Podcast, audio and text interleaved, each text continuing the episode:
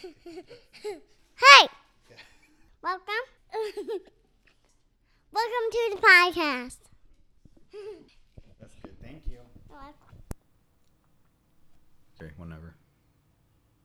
So, who talks first? Do you talk first? Do I talk first? I talk first. Of course. You've been wanting to do this for a while, and you finally decided that you can go through with it? Yeah. Okay, so what did you come here to talk about? um, my strange life. Okay. But I have a disclaimer first. Go ahead. This is all from from my point of view, from my perspective, and from my experiences. Maybe not what other people have experienced, but I come from a life where people have very similar experiences because they're all the same. So. There it is. You're a Mennonite. No, I was. Clarification, was. In some ways, I mean, you, you very much still are, because you're still trapped by a lot of the things that being that brings. I guess so. I mean, you're more of a Mennonite than I am. Yes. So, growing up where I grew up, this wasn't even a thing. I didn't even know what a Mennonite was. I imagine that over half of the people listening to this aren't going to know what a Mennonite is. Mm-hmm. I never saw one until I moved out to Colorado when I was twenty-one, twenty-two, something like that. And I thought that I saw a cult. And for the next... I mean, somebody explained to me, because I was like, what is that? What's going on? And they were like, oh, they're Mennonites. And I'd never even heard that word before. And I was like, oh, well, what's that about? And the, the general answer is just like, oh, well, they're, they're Amish. Yeah. They're basically Amish.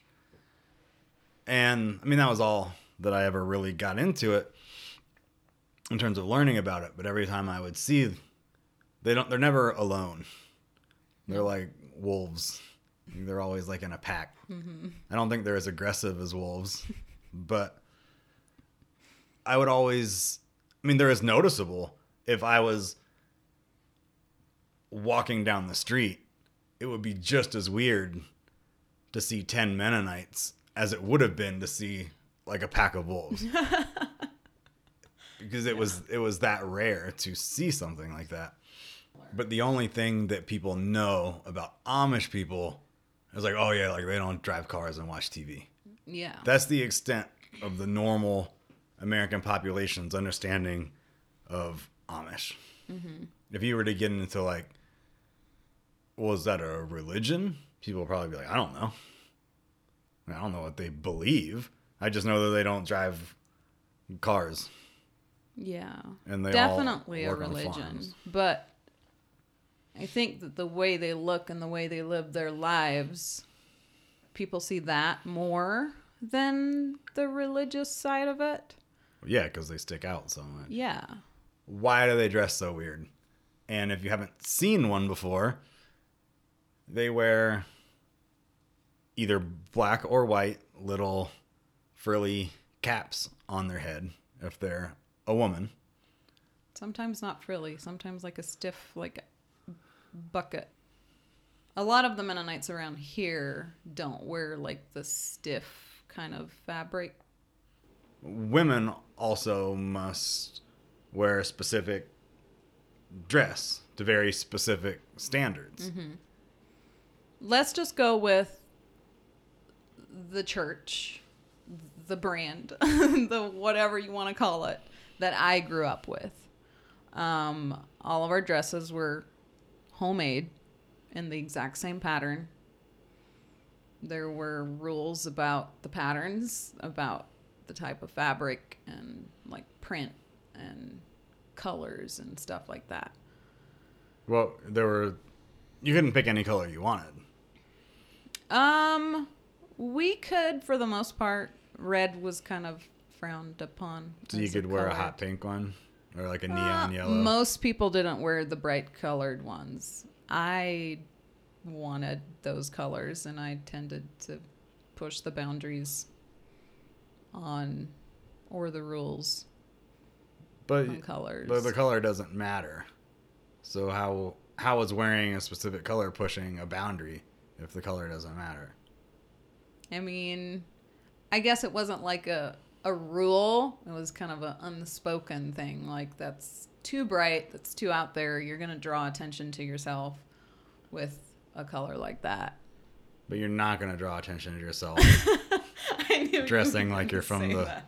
fourteen hundreds. Exactly. It never made sense. The material has to be a specific way. And you said, I mean, you just said, like, everything had the same pattern. Mm-hmm. But you weren't really allowed to have patterns.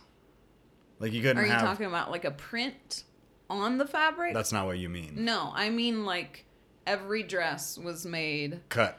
The same. Cut, oh, yeah. The okay. exact same style. You weren't allowed to have any sort of print on them, Uh, right? Little tiny prints that you couldn't see very well. Like little tiny smiley emojis? No, little tiny flowers is mostly what people had, or like a little stripe or something. But not big flowers? No. Nothing that, if you saw it across the street, it would just look like a plain colored dress. Right, exactly. And that was the rule, or the way a lot of people... But they who, would hold it up from a distance, and they're like, oh, yeah, you can't see the print from six feet away, so it's fine. Who made the, the rule? It's not a Jesus rule, or is it? No. Well, we should also clarify that Mennonites are Christians. They claim to be. Okay. For the purpose of setting the scene for people that may not know. Mm-hmm. They are Christians. They believe, they believe in Jesus. In God. They believe in the same Christian yeah. God that other Christians believe in. Yes. They don't believe in anything major in terms of like another character.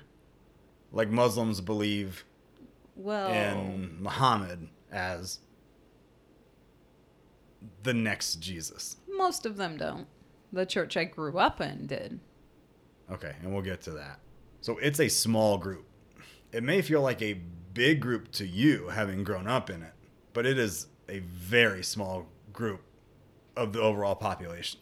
Yes. And even in that group, you're telling me that there are some Mennonites that believe Jesus, and there are some that believe there's a, another Jesus, like another second prophet or third player in yeah. the Jesus game. Mm-hmm. But that's a massive thing to just kind of add in there. Yeah. Like, yeah, we believe in Jesus and we believe in his Father in heaven. It's like, oh yeah, we believe in Jesus and his Father in heaven and this other guy. But we're also both Mennonites.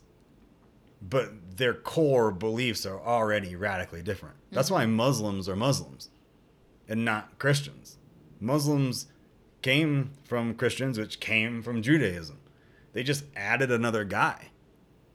And Muslims and Christians, you know, depending where you live in the world, fucking hate each other and they'll murder you over it. Mm-hmm. So you couldn't really say, oh, like, like I'm a Muslim, I just don't believe in Muhammad. But you can say, I'm a Mennonite, I just don't believe in that, that guy. guy. Yeah. Which is already ridiculous. We'll get into that. We'll pick it apart later. Okay. Sorry, I'll try to control my, my picking. That's okay. So that's how the women... What about the shoes? The shoes? Yeah.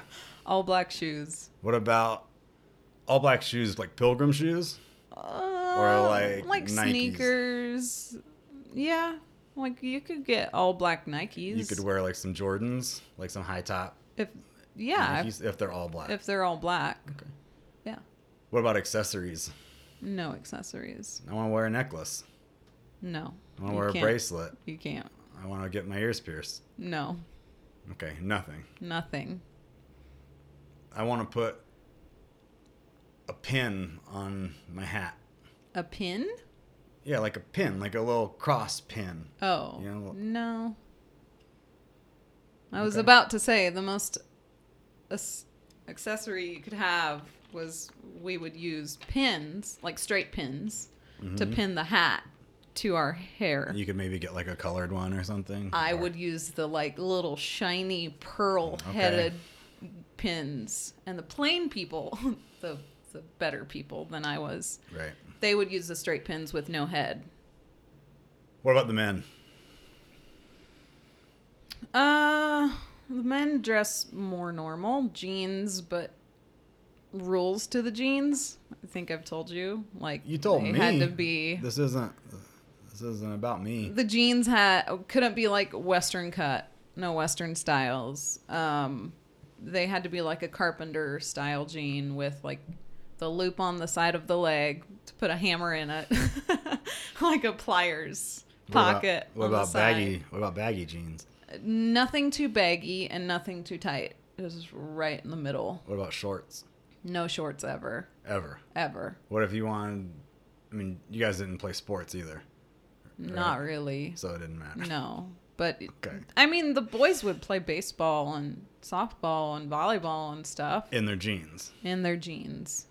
Like on the beach. Yeah. Like we went to. People didn't really go to the beach much, so. So that's a newer thing. Yeah. Okay. When you grew up, there weren't family vacations to Mexico. Not really, no. What does not really mean? Well, I think the first vacation like that, I was sixteen. We went to okay. uh, Puerto Rico. When it was already kind of starting to yeah. loosen up. Okay. Um, what about shoes for the dudes? All black, too. Not cowboy boots. No cowboy boots. Even though the cowboy boots would go perfectly with their aesthetic. Mm-hmm. So they would wear worker jeans mm-hmm. with black, all black sneakers. They could some. either wear that or work, like kind of like boots. work boots. They were allowed to wear brown shoes boots. too. Okay. If they were like that hike, like the hiking boots or yeah, like those hideous work boots. Were you allowed to wear a belt? No belts. Suspenders. Suspenders. Okay. So why? Plaid shirt, suspenders, blue jeans. Why suspenders and not a belt? To hold your pants up. Right, but that's what a belt does. To look plainer. Belts were considered more worldly. Um, a belt is less noticeable than walking around wearing some suspenders. That's very true. They don't. They didn't really see the logic of some of those things. And no t-shirts th- ever either. Always a button-down long sleeve shirt. No short long sleeve. sleeve. So when they're playing volleyball or long sleeve baseball, mm-hmm. they're playing it in jeans, and work long... boots, and a long sleeve button-up shirt. Yes. And you said that there is a thing with hats. Yes. So you could wear hats. Yeah. Um, in the church I grew up in, hats were kind of required. They didn't want the guys to be without. It doesn't make any sense without their head covered because it goes like against what the Bible says. It's what is really the Bible? I know that you know. What does the Bible say? Well, the Bible says that men shouldn't pray with their heads covered, which is why it's widely accepted in the world that people take their hats off, you know, when you okay. pray. And they would. They wouldn't wear their hats to church or to pray in, but in their everyday lives, they thought it was more worldly to not wear a hat. There so they to, would wear hats. Like there needs to be a separation between praying that's shown by wearing and not wearing a hat. Yeah. I'm going to wear this hat all the time mm-hmm. so that when I do pray, you know, I'll take it off and that'll make a bigger statement. Yeah. But no um, bright colored hats. They and were supposed to be like black, navy, dark green. And they couldn't be more than one color. No. One solid color. No, like, uh, what are they called? Um, uh, like stitching or what? what's the thing called? Yeah, like graphics? Yeah. Logos. That's what I was trying to... Oh. Like nothing like that. Of any sort. Of any sort. Completely plain. It just had to be a plain... solid yeah. colored. So sometimes hat. People would even buy a hat with something on it and they would like rip the stitching out. Okay. You know, so that it was plain. I'm going to use the word forced because that's just how it feels to me. Okay. The way that, because what would happen to you if you didn't dress that way? The family's going out mm-hmm. or the group or whatever. And you're just like, no, fuck it. Like I'm, I'm just gonna wear, uh, like jeans and a t-shirt. What happens? Um, you probably wouldn't be allowed to go out. So would everyone just go out and leave you at home and no big deal? No, you just can't come. Like you would get in trouble. The what does that mean? Well, they would tell like the pastor. pastors, right. ministers, whatever, uh, tell the bishop, and then they would arrange a meeting with you and come talk to you about how sinful you are and why you want, why would you want to dress in such a way? If you were to continuously not dress the way they wanted you to, would there actually become like stiffer and stiffer punishments? Yeah, they kick you out. You're ten years old and they kick you out? Well, if you're ten, I don't know. Like if you're a kid, that's what I mean. They would keep like meeting with your the parents. Right, but you're just like no. And I don't know. I I don't know of any kids that were ever that rebellious. It never happened. Not that I know of. Teenagers so, would get there sometimes, but okay. not kids. So they kick a fourteen-year-old out? Um Because how do you remove a fourteen-year-old from the church while allowing him to still live in the house? Because then that would be a problem, right? Mm-hmm. The old O's parents are letting their rebellious kids stay in the house. They get shipped off to, like, counseling places like a camp. Sometimes. Mm-hmm. Okay. So the word forced is not necessarily wrong. You are forced to dress that way. Mm-hmm. So the women are forced to dress like they're about to court a knight. Sure. Like like a maiden. Yeah. Like I'm in my dress always. Mm-hmm. Like I'm my hair is always up. Mm-hmm. My hair is stuffed Nobody and ever hidden sees as much the hair. As it can be mm-hmm. into my hat. Mm-hmm. Can't wear this, can't do this, can't accessorize. Not that the men were allowed to accessorize, but you had to wear that hat. You didn't have different hats. Nope. Of different solid colors. You had the hat, right? Yeah. But the men could wear any hat they wanted as long as it was a color. Right. And the men could wear any shirt that they wanted uh, as long as it was a plaid long sleeve button up. Not too big of a plaid though. It had to like be. It had to be the like, small, like the tiny striped, small. But it uh-huh. could be blue and white. It yeah. could be red and black. Mm-hmm. It could be pink and gray. Yeah. It could be yellow and green mm-hmm. if they wanted. Yeah. You could see a Mennonite man on the street and be like. And if he was wearing a jacket and you couldn't see the word suspenders, you might not even even. Even if, well, what kind of jackets were they allowed to wear? I mean, leather jackets. A le- like a biker jacket. Y- like like a black leather jacket. Things that were more plain, nothing like super flashy or well, bright. But yeah, just a biker would normal. Wear, if you take the patches off, a biker wears a plain black leather jacket. Yeah. Always. People Punk wear rockers those. Wear plain black leather jackets. Mm-hmm. Greasers. Isn't, that's really racist. Greasers? Isn't that racist? Yeah. Tell me what you think that that means. Mexican. Oh my God. You have to cut this out. You're the racist. No. You ever seen the movie Grease? I've heard of it. I have not seen it. I've heard of it. Like uh, a greaser is generally like a dude from like the fifties or sixties that's into muscle cars and hot rods. Oh. And they will wear jeans. Mm-hmm. And I mean, if you're a Western, maybe like cowboy boots or boots or maybe like a dress shoe with it. I mean, it doesn't Weird. Look good, but then like your leather jacket, your black slick back hair, you know, like uh, Uncle Jesse. Oh, yeah. Okay. I know. Okay, yeah. Everybody knows Uncle Jesse. Yeah. Even if you grew up Mennonite.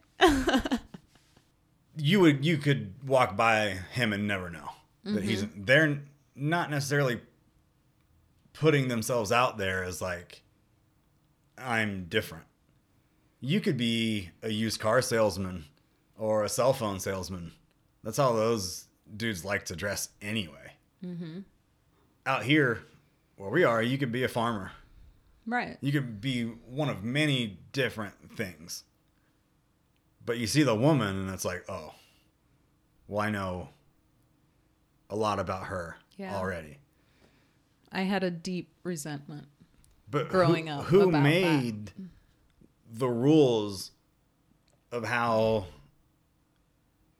men have to dress compared to how women have to dress? That other dude, prophet dude. The, the, he basically made the rules for the Mennonites that I come from. But the Mennonites that you come from that believe in that dude mm-hmm. still dress pretty similar to Mennonites that don't believe in that dude. Yeah.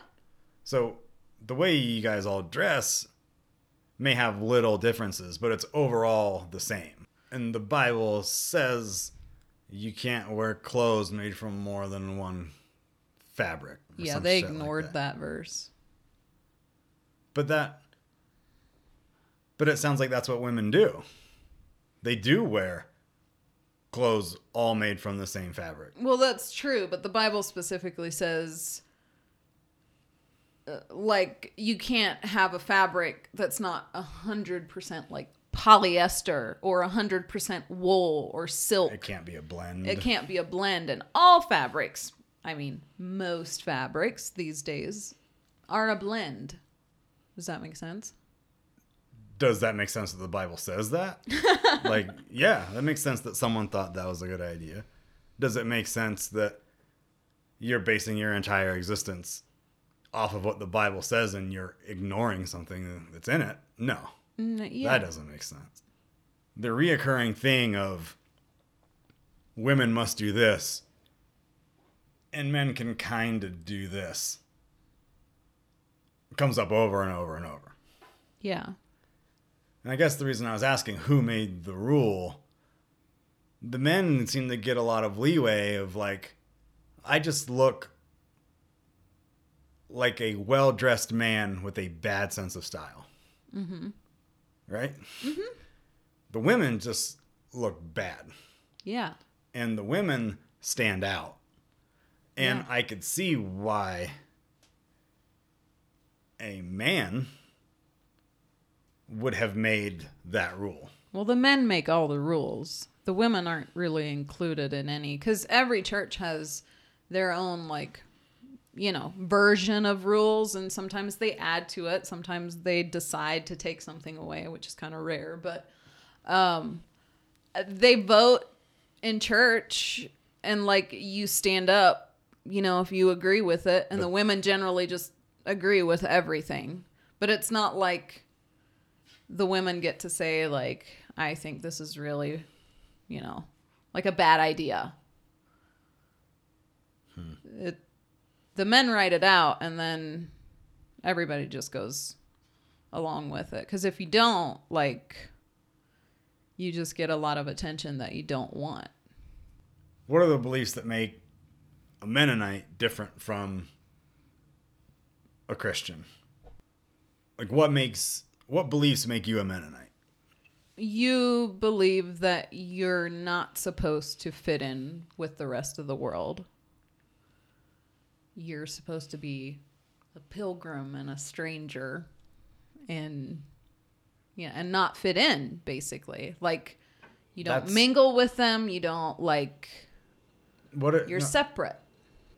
So there's not a fundamental belief in the way that you interpret the Bible that makes you a Mennonite.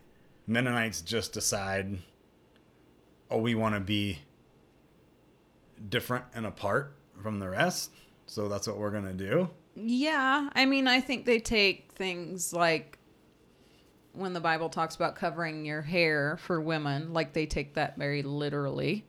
And like the modesty thing that's in the Bible, like they think that men never wearing shorts or short sleeves is more modest. You know, women wearing long dresses and dresses with long sleeves. We'll do this a different way. You're covering everything. It might be quicker. Okay. One of the more interesting aspects of knowing you over the last couple of years has been when things randomly pop up in daily life or a conversation where you have no idea what I'm talking about. Because it's something that you've never heard of, or something that you're like, did you know? And I'm like, no, fuck no, I didn't know that. So, well, I'm asking about what separates Mennonites from your average Christian. Mm-hmm. When you randomly mention something, that's always one of my favorite things to happen.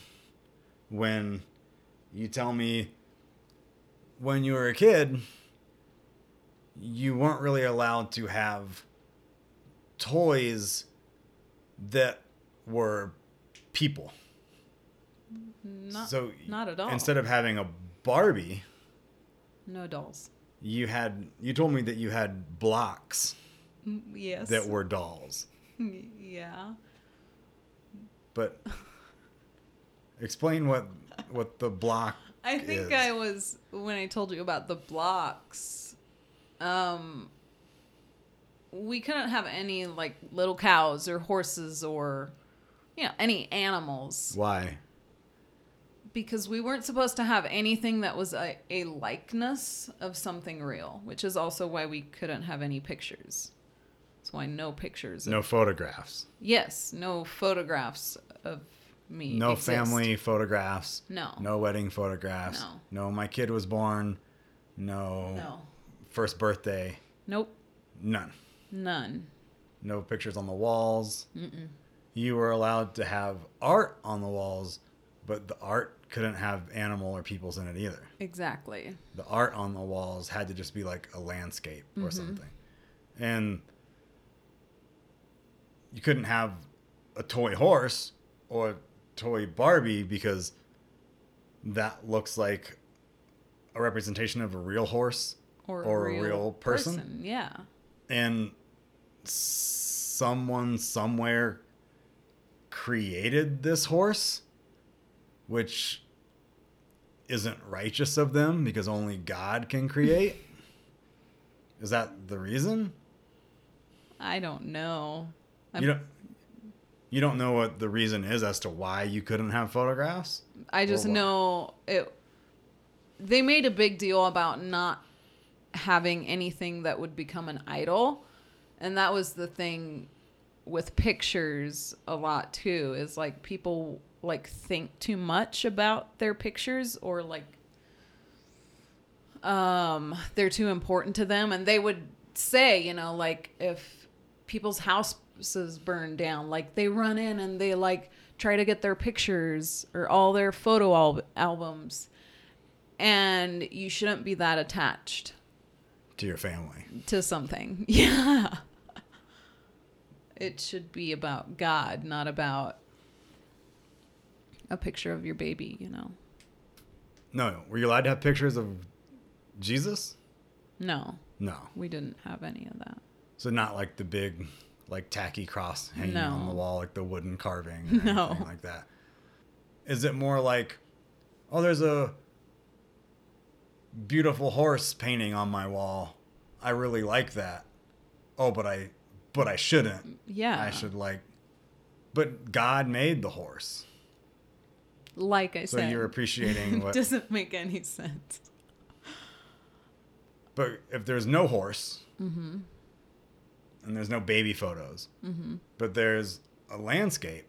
I mean, like God made the landscape and the plants and shit are living beings as well. That's true. So I don't really understand that. This would be a great question for you to ask like a, a bishop. And there's no way you could paint a landscape without there being like bugs and microscopic organisms in it anyway. As long as you couldn't really see it. So if you painted a forest with like a horse like way deep in the forest. Just like you and you could, could only kind, barely make yeah. like if you squinted. Yeah, people would be like, oh yeah, that's fine. You would, can't really see it. Okay, that would be fine. Yeah. Okay. There was always ways to get around those things. And okay. even as kids. So let's like let's get into that. Because not only can you not have these pictures on your wall or photographs mm-hmm. or a telephone, like a smartphone that can right. take photos. You also can't watch T V. Right. You also can't listen to music. Yes. And if you buy a new car, before you even drive the car off the parking lot, you remove the radio from it. I don't know if it's before you drive off the parking lot, but as soon as you get home. As soon as you get home, it Where I grew out. up, yeah, it had to come out. Um, but churches vary because the church that we moved to out here, as long as you disconnected it, you didn't have to like physically rip it out of there. But you couldn't listen to it. No, you couldn't listen to it. But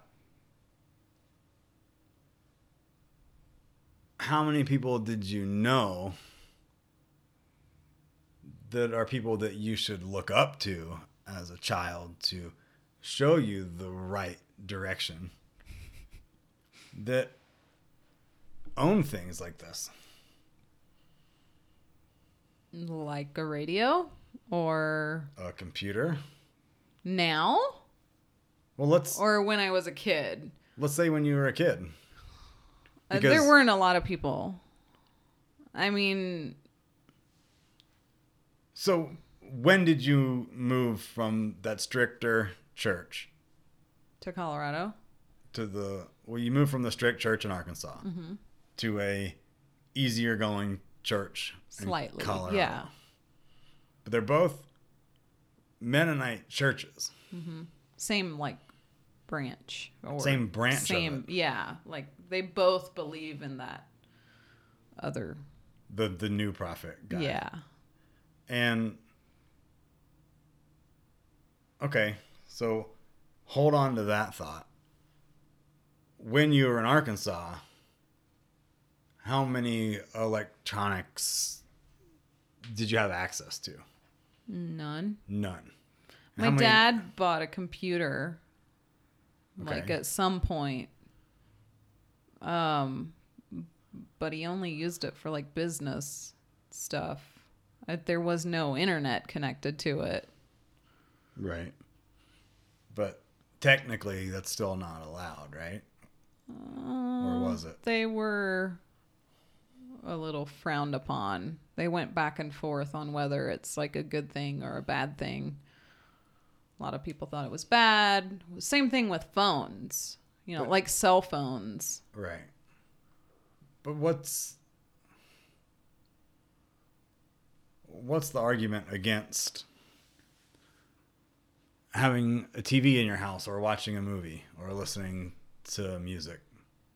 Why is that something that you shouldn't do? It's an influence from the outside world that you don't need, and it's a bad one.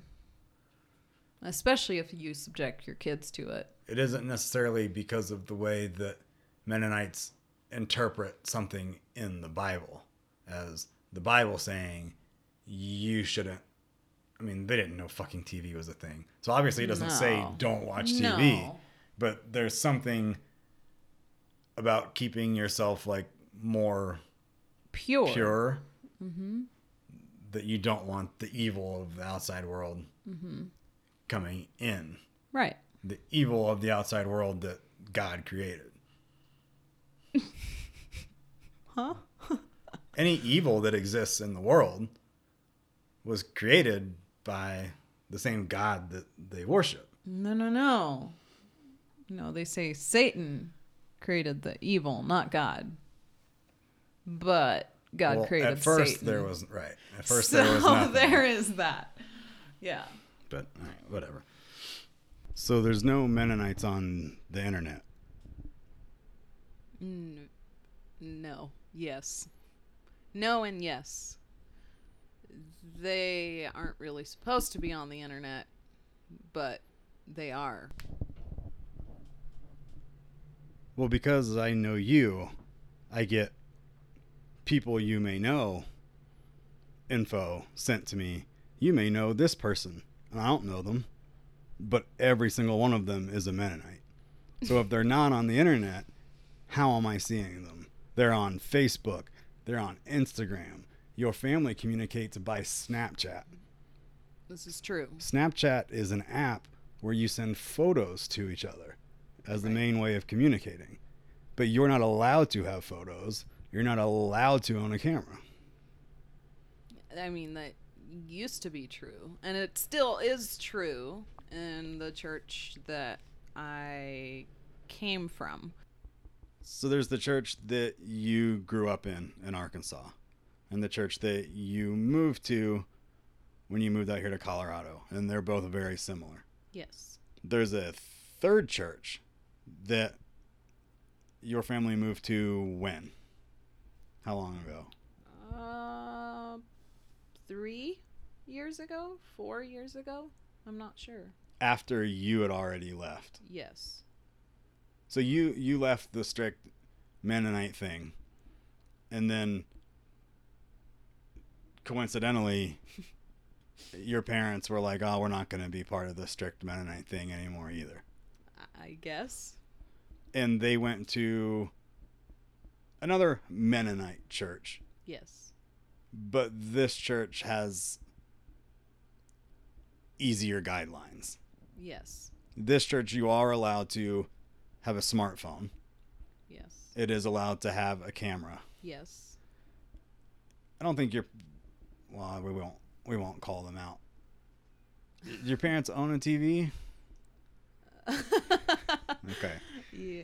Okay. Yes, but they don't have cable. Like, they wouldn't have, like... I don't know if they have any subscription services. I'm sure they do. I don't know. Like, they watch sports on it sometimes. They'll but, watch a movie. Your your younger brother has an expensive gaming P C. Yes. And that's something that when you were younger, you could have never owned that. No. And you have you have a few younger brothers, but the eldest younger brother, mm-hmm. when he was growing up, he wasn't allowed. Like, that was unheard of. Right. So your parents are gradually sliding down the slope to the point where... I mean, I think it's for the best, right. right? They're becoming more human. Yeah. But there comes a point where you've gone so far that why are you even a Mennonite? To, to most people, I would imagine, and I could be wrong about this, Mennonites are Christians.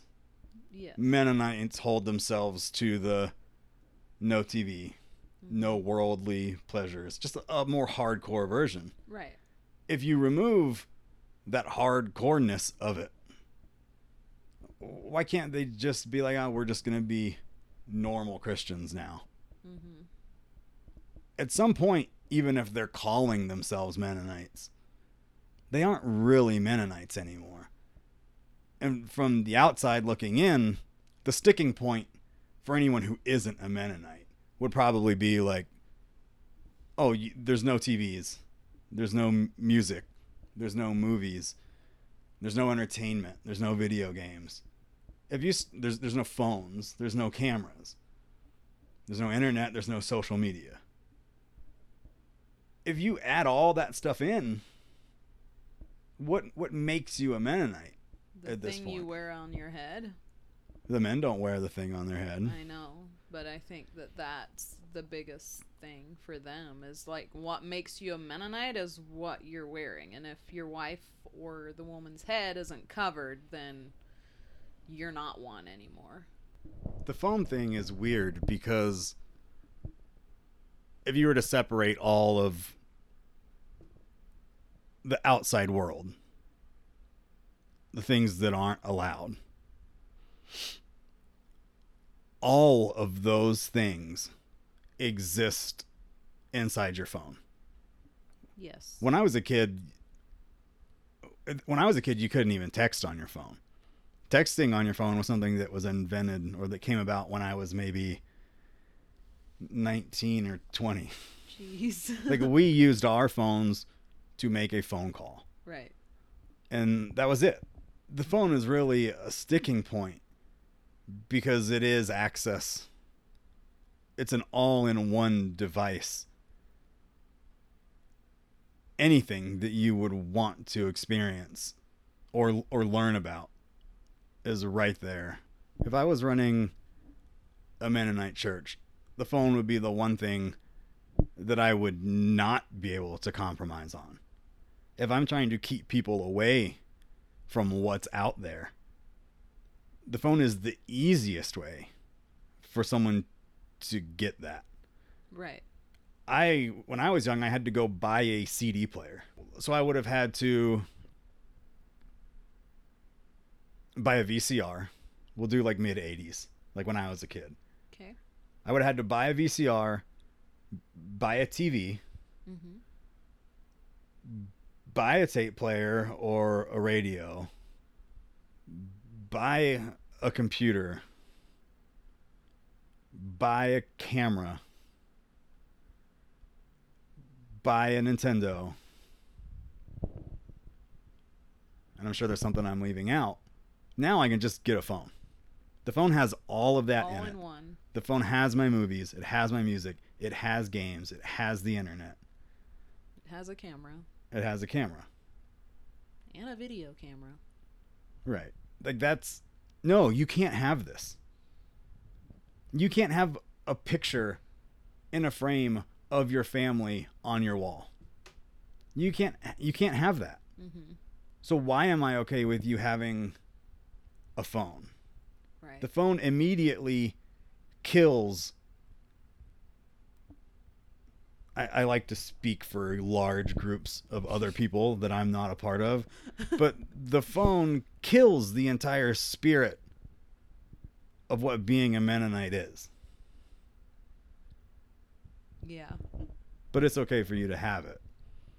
Well, I think in the beginning, they told themselves that it's useful. You need a phone, you know, when you travel or when you do whatever, like to contact people, call, text. You you do need a phone to do that. But the whole point is to live your life a certain way without the conveniences of the outside world, mm-hmm. which is why Amish people choose to live the way that they live. If they are suddenly like, you know, I'm Amish with a car. A lot of them are Amish with a phone, a cell phone, but it's a business phone, you know? I mean, I understand the need for a phone, but they still make flip phones. Yeah. They still make Nokias, probably. Like, you could get a phone like that and use it for work. So yeah. I, I don't see an issue with that. I mean, you have to work, mm-hmm. but you don't need all this extra stuff. And right. just because you have a phone, it doesn't mean you need to make a Facebook account. You're really call them, calling them out here. If I don't have any problem with anyone w- wanting to experience the shit that's out there. Yeah. But I don't think you can do both. If you're going to purposely live your life in a way that you have said intends to separate you from everyone else, mm-hmm. you can't also join in with the things that everyone else is doing from like a secretive distance. Your old church understood that. Your old church said, no, you can't have a phone. So all the Mennonites that wanted to have phones were like, well, we don't really like this. Let's go find us another church that says it's okay to have a phone. Right. So they also, they kind of know we're not really supposed to have this, but let's go find someone who will tell us that it is okay, and we'll go hang out with them. Mm-hmm. But that's not really what's going to matter at the end of the line, whether you got permission from someone or not. I feel like a lot of them have left that church to go to a more liberal church with the intention or the thought process that they don't want to follow the cult guy. And so they say that that's why they left. It's not to be more liberal, but they have become more liberal. Whereas just, I just was like, okay, I'm just done with all of it. Because what is the point? Just having a little bit more freedom when what you really want is to not worry about some little tiny insignificant thing, like about what you wear. Well, there's there's a line that you cross where it doesn't matter how far past the line you go. So if you get a little bit of freedom or a ton of freedom, the little bit of freedom already puts you over the line. Right. So at that point, right, like just just drop the whole thing. Mm-hmm. Which just is just what drop I it did. And accept it and move on. Mm-hmm. I think a lot of people don't have the guts to just drop it. It's so ingrained in them. The, that, the fear of the afterlife. Yeah. But if you're like me and you get a divorce, you're already going to hell. So what's the point? Right?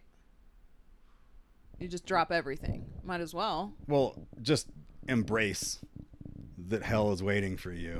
Right. And make the best of the time you got here. Yeah.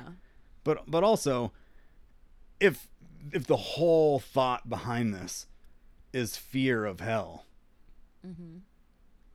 you should be taking no liberties at all. You shouldn't even be playing with the idea that maybe I shouldn't be doing this.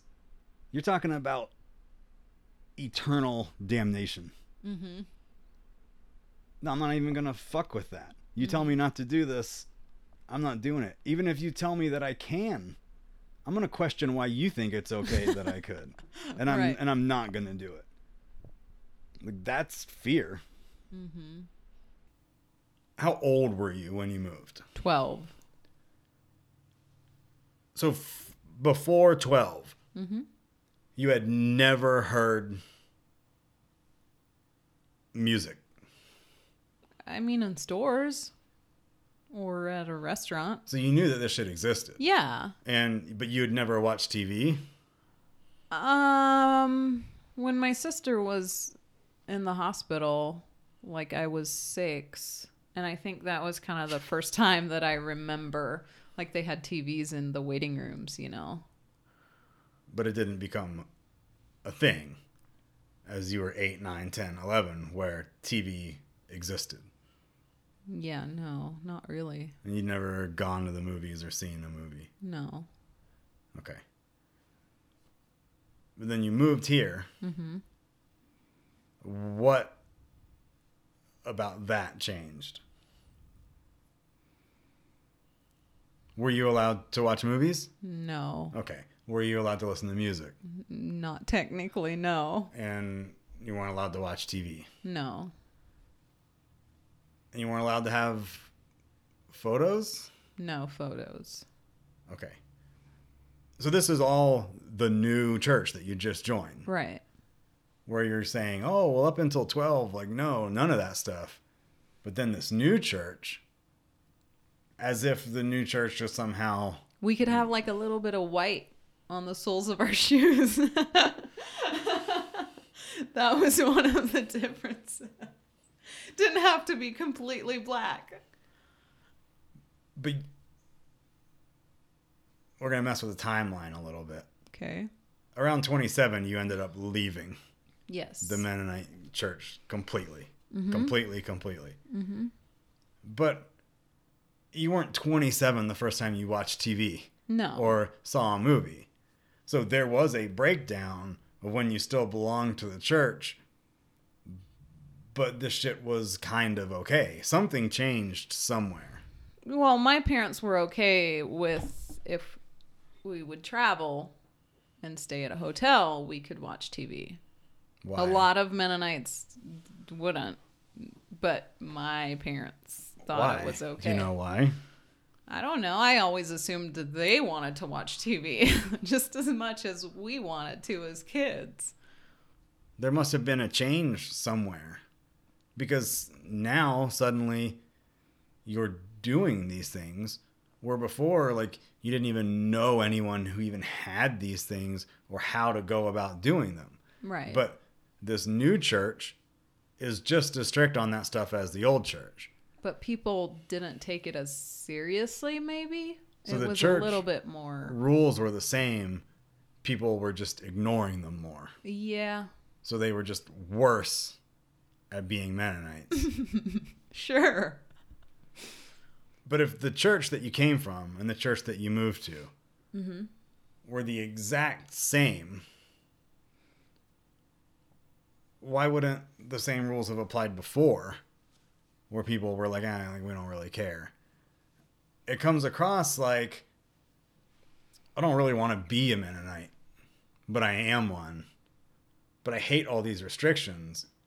I can still be a Mennonite if I move to this other church where they still preach the same good word, but we right. don't really have to listen to it as closely. Right. Yeah. So you're just lying to yourself if these are the beliefs that you held for most of your life. But now you're kind of just saying, well, this limitation on what I can experience in the world kind of sucks. So I'm just going to like let it slide a little bit. Yeah. And I think it had a lot to do with the people that, or like the pastors or the bishop. The one in Arkansas was very strict and like got after people a lot more, whereas the one out here in Colorado was a little bit more like, oh, you know, if it keeps happening, then I'll go address it. It wasn't like an instant, like you were in trouble thing as much here. If you didn't follow the Mennonite rules, was that an indicator that you may be heading to hell? Yeah, definitely. Okay. Because so, it's like a heart issue, you know, like what's going on inside of you that you don't want to do this. So why would you give a shit if you had a pastor that was on your ass or a pastor that was kind of slack? The pastor doesn't mean shit. Because when you go meet Saint Peter, he's sending your ass to hell regardless of what your pastor said. Like, if you're not a good rule-following Christian, mm-hmm. and if that's actually truly what you believe, is that I should follow these rules, but you tell yourself, well, the pastor doesn't really care, so I don't have to care as much. That doesn't change what Jesus thinks about it. Right. And I can stop you right that there and say that most, I feel like a lot of those people. This is why when you ask me if they're Christian, I kind of laughed. Because a lot of those people, from my experience, only did the things that they thought they had to do to look good in public. And then, like, I guess maybe they kind of believed that they were wrong, but not enough for them to care. But we're talking about. And they were like, if I look good and the and the church people are okay with me, then I'm going to be okay. I'm not going to go to hell, even if I rape someone, because I'm wearing my suspenders and the correct shoes and the right clothes. Like, I look good. I go to church every Sunday. I, I do the things I'm supposed to do. I'm fine. So it's more of an emphasis on what do these other people think about me than I'm fucking scared I'm going to go to hell. Yeah. Which, and they they taught a lot of fear. So it was like, dress this way, live your life this way, or you're going to go to hell. And they there was a lot of like hell right, sermons, but dress you know? this way, live this way continues to don't watch T V. Right. Don't buy a smartphone. Like, mm-hmm. One of the things I've picked up on is that certain people love, certain Mennonites love to attack other Mennonites or the vast Christian majority as a whole mm-hmm. by saying that fucking phrase that you can't pick and choose. Yeah. These are the rules. We didn't make these rules. God made these rules. This is his written word. He is telling us exactly what to do. And it's not open for interpretation. When you start to interpret it, you can make it say whatever you want it to say. Right. If God created all of this, he was smart enough to say what he wanted to say the right way. You don't need to look into it for what did he really mean. Mm-hmm. Like, it says it. it. If it says you only wear clothing of one fabric, like, guess fucking what? That's what you better do. Right. If you're scared of having a rough life for seventy years, like, that sucks. But how about forever suffering every single day with no end in sight? It's like, if I'm scared of that, I'm going to do word for word what it says. When you're a little high school kid and your football coach tells you to do something, you don't say, oh, so you mean kind of like this? Like, oh, run around, you know, do ten laps. Yeah. Like, sprint ten laps mm-hmm. and and you jog ten laps and then you come back. Your football coach isn't going to be like, good job. He's going to get on your ass for not doing what he said. Mm-hmm. And you're like, oh, man, I thought you just kind of meant like run. Like, no. Like, I told you what I wanted you to do and you didn't do it. So do it again. Mm-hmm. You learned really quick. Like, okay. Like, he says what he means. Right. And if you've got an entire, like, hey, I wrote two books for you. Like, I sent these people down, or I contacted them. Mm-hmm. I made sure they saw these stories. Because, I mean, obviously God didn't write it. Right. Right. But he obviously was pretty involved in the creation of it. Mm-hmm. To where if I was telling someone to write a book, like, for me about how I feel, and then they wrote it, and I, I read back over it, I'd be like, oh, this isn't what I meant. Mm-hmm. Like, fix this. Right. I'm sure that what came out of that, if that's what everyone's accepting as his word, mm-hmm. there's no such thing as picking and choosing. It's right there for you. Right. So if it has these ten rules... I don't mean the ten commandments, like mm-hmm. just these ten things.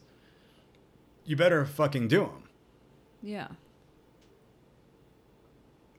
But from hundreds of years ago, every single different sect of Christianity exists because this certain branch picked and choosed, picked and chose these rules right. that they want to follow.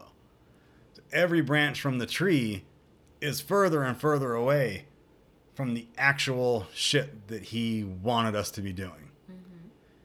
And so you come all the way down all the tiny, tiny, tiny, tiny, tiny twig branches to something as small as Mennonitism. Mennonism. I have no okay. idea. And you've already picked and choosed Picked and chose? Chose. Choosed? I, I choosed. I don't think cho- choose is a word. picked and chose your way there. Right. Already. You're already ignoring all this other shit that he wants you to be doing. Right. And then inside of this tiny branch, you have other little tiny invisible branches of people that are like, well, no photos in the house. Actually, photos are okay. No smartphones. Well, actually, smartphones are okay. No fabric of more than one kind. Like, you already broke the fabric rule fourteen branches ago. Right. To get here. Mm-hmm. So if your pastor's rule is two types of fabric, mm-hmm. and you're like, fuck it, like three is good. It doesn't matter if you were doing two or three. Mm-hmm. Because you're only supposed to be doing one. One, yeah. And if you think that your pastor can override Jesus, like, you're in for a rude awakening. Right. And I bet that pastor is in for a rude awakening when he dies. Yeah. Because he thinks that he can say that he knows better than Jesus. Yeah. I'm going to let all my people break this rule because it will bring more people to my church. Right? Right. And in my Mennonite church, we can have smartphones. Mm-hmm. So everybody comes in, and he just damned them all, including himself. And they're yeah. all going to hell. Man, I wish one of those bishops would listen to this. I love well, your in, perspective on it. In reality, none of them are going to hell. And none of them are going to heaven either. So it doesn't matter. But if your belief is, is that, that my options when I die are heaven or hell, if there's gray areas, which I'm, I don't know the Bible like you do, but I'm sure that there's probably some where this isn't maybe too clear. Not to mention it's been translated from five different languages to get to where we are anyway. Or more. And different kings have had their hands on it, mm-hmm. putting their own twists on shit King to help James. Themselves. Right. Yeah.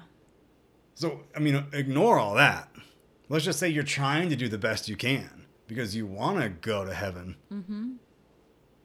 And your pastor says, please don't watch T V. Like, fucking please. Mm-hmm. That's what a pastor would say. He'd be like, fucking please yeah, don't. Definitely. and, and you're telling yourself, like, well, my neighbor's doing it. The rest of the church is kind of doing it. Or what if I just go over to the neighbors and watch it there, but I don't own one? Right, is See, that okay? That's...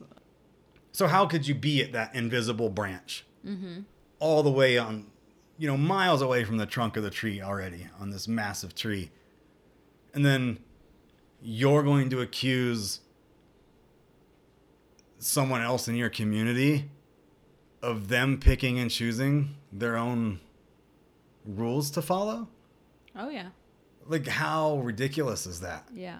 To think that you haven't already done that yourself, and that your pastor hasn't already done that for you, and that whoever taught him, or whatever area he grew up in, taught him their beliefs. It's all just getting diluted all the way down. This is why I said I love your perspective, is because you have to understand most of those people, because it is so many branches, myself included. You, you're born in it. You grow up in it. You never really get to the point that you just talked about, where you think about all of that. It's just like, this is where I was born. This is how I was raised. This is what they tell me to believe. This is what I guess I believe. Most of them don't even put in the effort to think about it like that. Right. Like, what if you were born in India? Right. Like, so you're a, you're a Hindu, most likely. Mm-hmm. Okay. Because that's what it is there. I feel and like... You don't grow up knowing any different. Until maybe you're like a teenager or something, and it's like, oh, there's like there's this other giant religions. World. But if you grew up on like an isolated farm where you went to a school with only your people, and you lived in a neighborhood with only your people, you, the likeliness of you ever seeing the world for how it really is is small. Right. I don't feel like I grew up like, you know, on a compound or something like that. We just I lived. Feel like you do. I know. But we just lived on a big farm. And yeah, we had Mennonite neighbors and we had other normal people neighbors. The But the guys in Waco just lived on a farm too. I know. But what I was going to say is, yes, I went to a school, a private school that was all Mennonite kids. I went to a church that was all Mennonites. All my friends were Mennonite. I didn't hang out with any kids that were Mennonite. Right. So even though, like, we went to town, bought groceries, ate but at restaurants. You didn't get to interact. We No, we didn't interact with other people, especially not as kids. And I think that's a big reason why we didn't learn English until we were, you know, like went to school. We didn't even talk about that. Until we were like seven, six. I. So not only six. Do you dress to stand out, mm-hmm. which the point of being a Mennonite is to not stand out. Mm. Not, yeah, I thought you said you don't ever want to draw attention to yourself. Uh, it's yeah, it's an oxymoron because they would say that, but also like you should never fit in with normal people. Okay, so don't stand out in a good way. Maybe but, that's but, it. But don't fit in. Yeah, I think it's, it's more confusing. like confusing. It's more like just exist in the space where no one notices you mm-hmm. for a good or a bad reason. Yeah. If you must go to town, go as a ghost mm-hmm. and then return. Do your business, get back home. Yeah. Except when you go to town, you're dressed like your husband is about to go fight dragons. Okay, well, anyway. So you, you're not really meant to be noticed. Right. But you dress in a way that's impossible to not be noticed. Mm-hmm. And you don't even fucking speak English. Yes. So there's a bunch of white women dressed in gowns hanging out together speaking German. Yes. And you would expect that to not stand out. Like I said, doesn't make any sense. And then if you are in town and somebody talks to your kid, your kid is like, has no clue what well, they're okay. saying. So you're, you grow up inside your community. Your school is in your community. Your church is in your community. Right. Everybody's speaking German. Mm-hmm. When do you learn English and why? We learned English when we went to school, like first grade. But there's no kindergarten. There's no, like, what is the other? Right, but as you're being raised, one, two, three, four years old. You're not interacting it's, it's, with anyone that you need to speak English with. But no so. one's speaking English to you. No. It's all German. Yeah. All your family, all the people at church and wherever you hang out. Like, so when you go to school at six or whatever, yeah, then you are taught, like, here's this entire new language. I mean, I like it's introduced you, before then. It's not like you never hear it. With this community being so close-knit, and so much of it is just existing inside of itself. Mm-hmm. There is a feeling of don't bring the outside world into it. Right, yeah. Such as if someone does some really bad shit,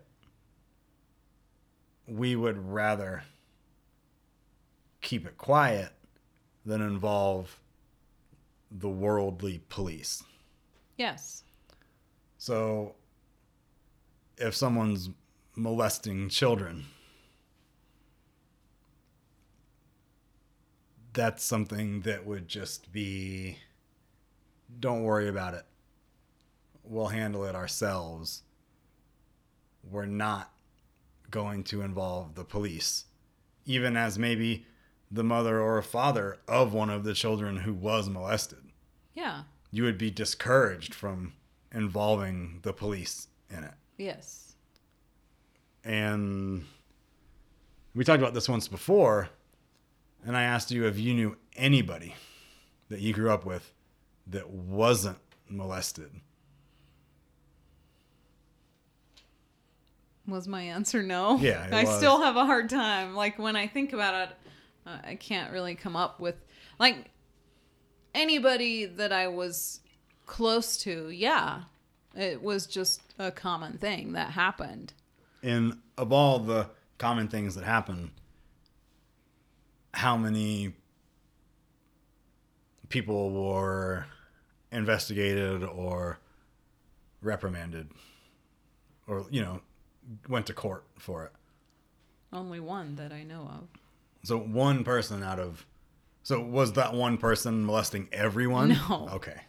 Not at all. Because that wouldn't have been so bad. Like, it was just this one guy we had a problem with. Yeah, no. But it wasn't. No. How common was it? Well, I don't think that I thought it was a common thing until I got older and started... like finding out about it. Um, but it was a really, it was a thing that happened to kids a lot. Um, a lot of it was done by teenage boys too, but also, I mean, adults. I don't know of any women that molested anybody, but it was all like men and boys. Were there any men? Well, there there were men molesting men. Or men molesting boys. Boys, yes. But men molesting boys is gay. Right. And gay is a big deal. Yeah. Gay is a bigger deal than raping. Yeah. From from the perspective that I've seen. I've heard about people that rape kids, and they just continue to exist in the community. Mm-hmm. But if you're gay, you are removed from the community. Yeah, unless, I mean, there's always, they would always say there's the option if you want to, you know, get up in front of everybody and confess your sins and change yourself, then no, they won't. I don't mean kick you out. I don't mean but... if you molest, if you're a man and you molest a woman, free pass, basically, from how I understand it. A lot of them got free passes. No, no big yeah. deal.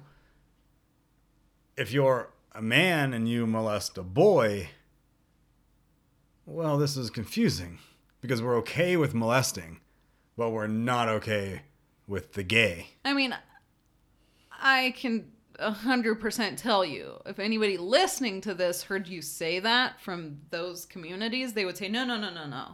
We're not okay with any sort of molesting. Like, they would say that they're not okay with it. Like, it's wrong. I know. It's evil. Right. But what are they going to do about it? I mean, they're going to talk to that person and try oh, to make him okay. change. All right. Yeah. But if you're a young person that realizes that they're gay, mm-hmm. you are not welcome to be a part of the community anymore. No. So a young person coming into their sexuality, realizing that they're gay, you're fucking out.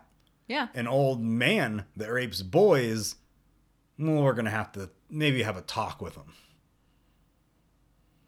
Yeah. Like, but But the man raped a boy, so he's gay. So he should be, even if you don't call the police, if you're going to remove your daughter from the community, why not remove the old rapey gay man from the community? Yeah. Because you don't have an explanation for that? No, okay. I don't. Like, okay. There is, it makes no sense. there, I mean, there's instances where people did get, you know, kicked out, but then if that person does what I said and says that they're sorry and whatever, they can be let back in. But what happens is that person generally doesn't change. They just get more careful. Right. Or they just, just don't get found out, you know, like, does that make sense? Or that, you just continue to ask for forgiveness, right? Yeah. I mean, because there, that has happened too. Yeah.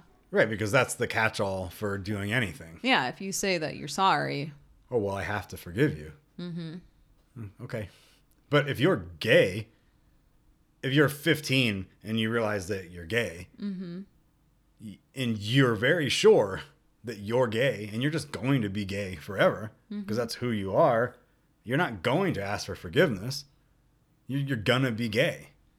Like someone who's like, this is who I am and this is how I'm gonna live. Yeah, they won't ever let you be a part of their church if you say that.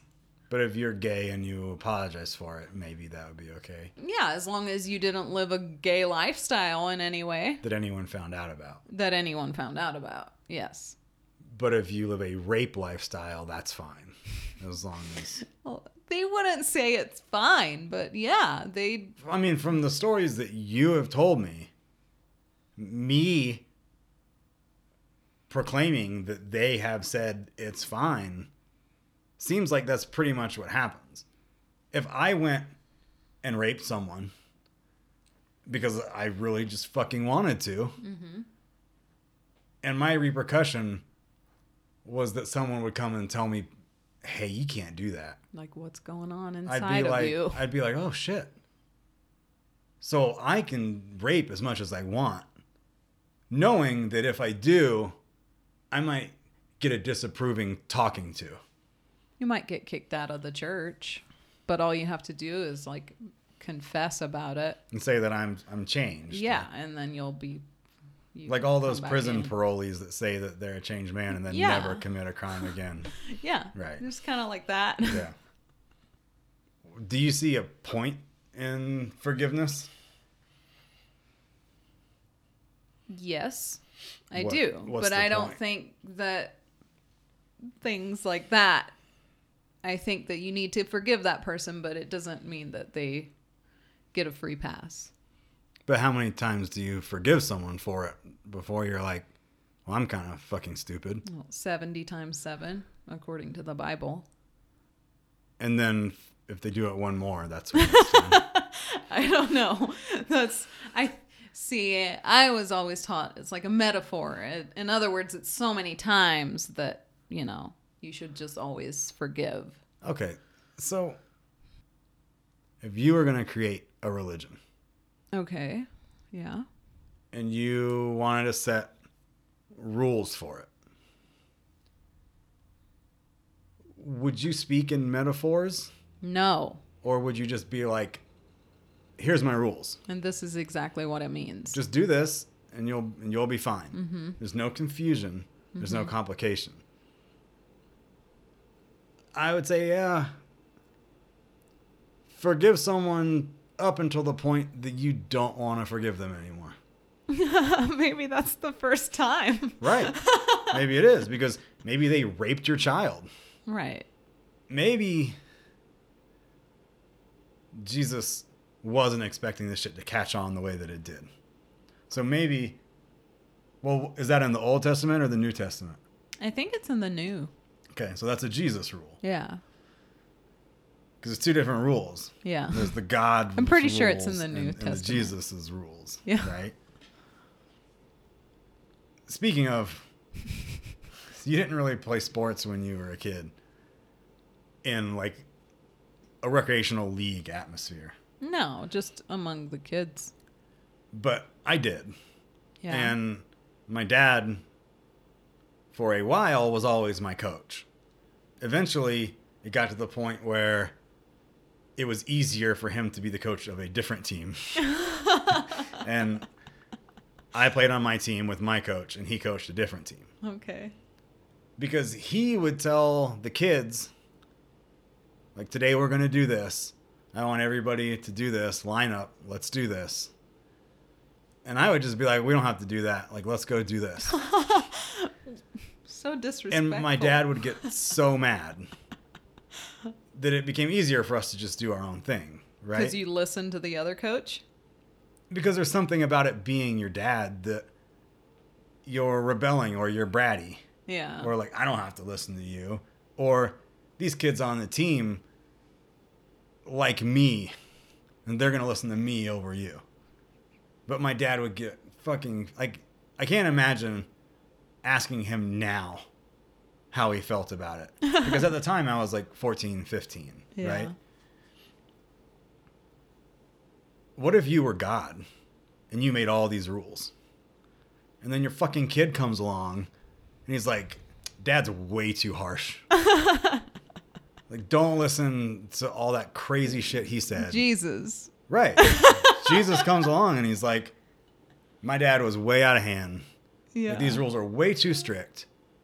Don't listen to these. Like, I got some new ones for all you. All you have to do is love your neighbor as yourself. Because the Old Testament or love God and then was love. like like some hardcore shit. Right? Yeah, like insane. And then the New Testament was like, this is going to be a little bit more relaxed for y'all. Mm-hmm. If God is like my dad, and I'm little Jesus on the soccer team, if God is in charge, mm-hmm. and Jesus is just his spokesperson, everything that Jesus told these people to do, God's going to be like, that's not what I fucking said. Mm-hmm. You may be listening to him, but like, he's wrong. Like, I'm the coach. Right. I'm running this shit. You listen to me. Here's my book. Ignore my kid's book. Yeah. Because he's trying to do his own thing. Right. But I'm God. He's just my the kid. The son. Right. So yeah. Who are you going to listen to? I mean, if you were smart, you would listen to God. My mom's, kid. My mom was Episcopalian. Yeah. And they said that God and Jesus are the same. Are, along with a Holy Ghost.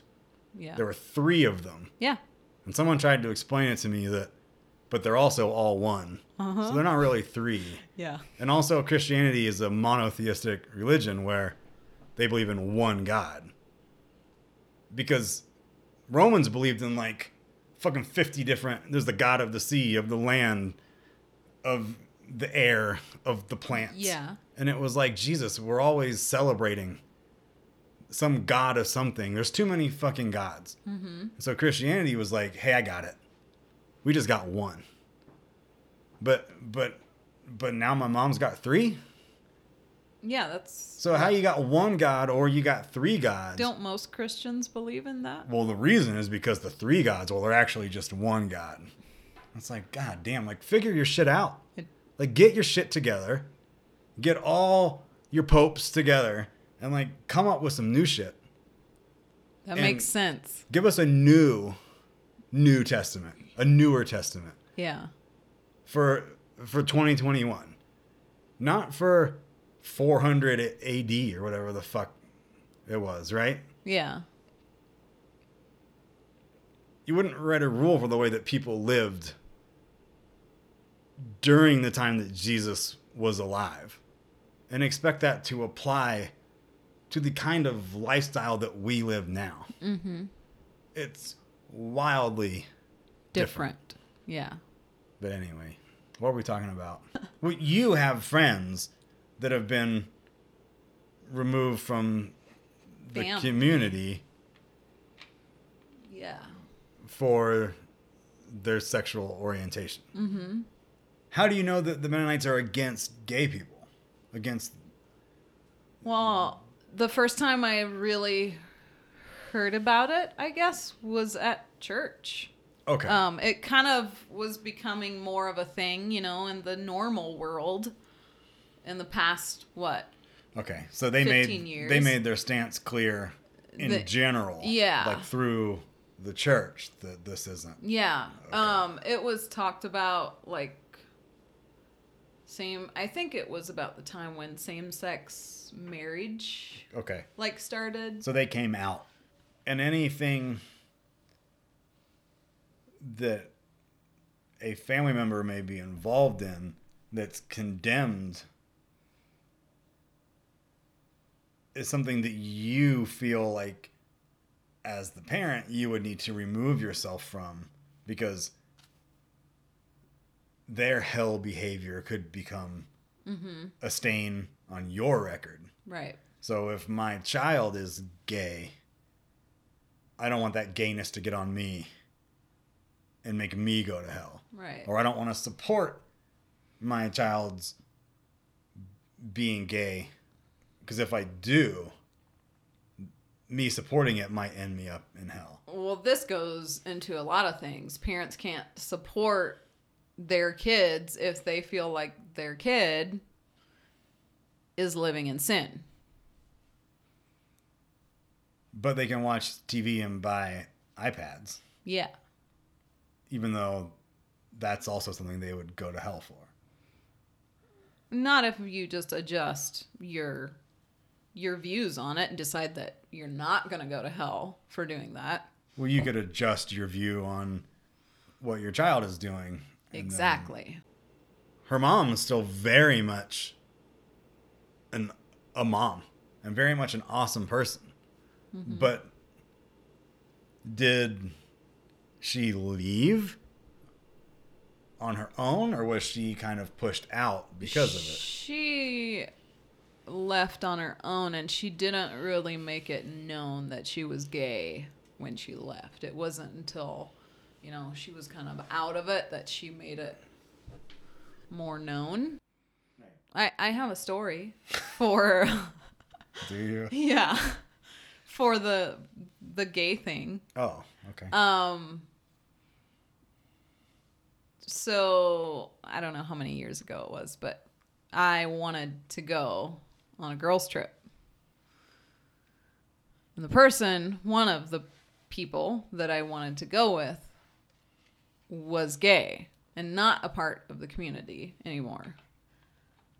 And I was told by my ex-husband that the only way I can go on this trip is if I tell that person that I believe that how she's living her life is wrong and she is going to hell and I don't support her in any way. Then you could hang out. But th- yeah, that was like them. I had to make that stance for me to be allowed like to you go had, on this trip. You had to like speak it out loud. Yeah. For like the world to hear it. Well, to absolve yourself of any sort of wrongdoing by association. Right. You had to pronounce it. Because just feeling that way or thinking that way, or not feeling that way or thinking that way, doesn't matter. Right. You must offend and insult the other person. Because then they would totally want to hang out with you. Yeah. Afterwards. Mm-hmm. Right. Yeah. It was one of those really horrible things that I did. Oh, you did it? I wanted to go on the trip. Did you apologize for it later? Immediately. I told her that, and then I was like, did you put by it on, the way. Did you put it on him? Like he made me say yeah, okay. I said, he told me the only way I can no. come on this trip is if I tell you this. And I was like, you know I don't. Like. Why didn't you just like tell him that you told her? Because I couldn't lie. What do you mean? I can't lie well. Yeah, I don't believe that. I can't. I was taught lying is wrong, and it's, it's a very difficult thing to do. So what was her reaction? She was like, yeah, I get it. She was used to it. That's what every how everybody treated her. Women aren't given any opportunities to do anything with their life other than get married and have kids. And if you don't get married, it's very looked down on. Like there's something wrong with you because no man wants to be with you or right. marry you. Right. You exist to have kids and stay home and take care of them. Right. Women are not allowed to work. Yes. Okay. No work. So you go to school. I don't want to say how long I went to school. I don't want people to know this about me. But you graduate school at like fourteen. And then, well, they tell you that you have the equivalent of a high school education, which we know is a lie, but um and then if you're a girl and you're fourteen, w- what are you going to do with your life? You just Wait, what did you do? Hung out at home. And did, did what? Did things with I don't like mowed the yard, gardened. Okay. Did housework. Learned how to... I learned how to sew. Learned how to become a good wife. Yeah. I learned okay. how to sew my own dresses. I I was just really bad at all the things I was supposed to be good at, but, you know, like cooking and cleaning and baking and stuff like that. Canning. Ugh.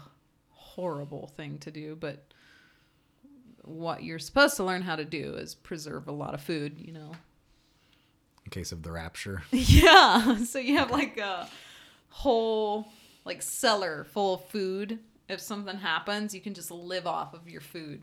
Which is kind of the thing behind why men go hunting, so that your freezer is full of meat, you know. Okay. Like self-sustaining. But yeah, that's kind of what I did. I did work with my dad a little bit. And then I just... got a boyfriend and got married. How'd that turn out? Horribly. Yeah. It was a very... You shouldn't ever get married when you're barely seventeen. No.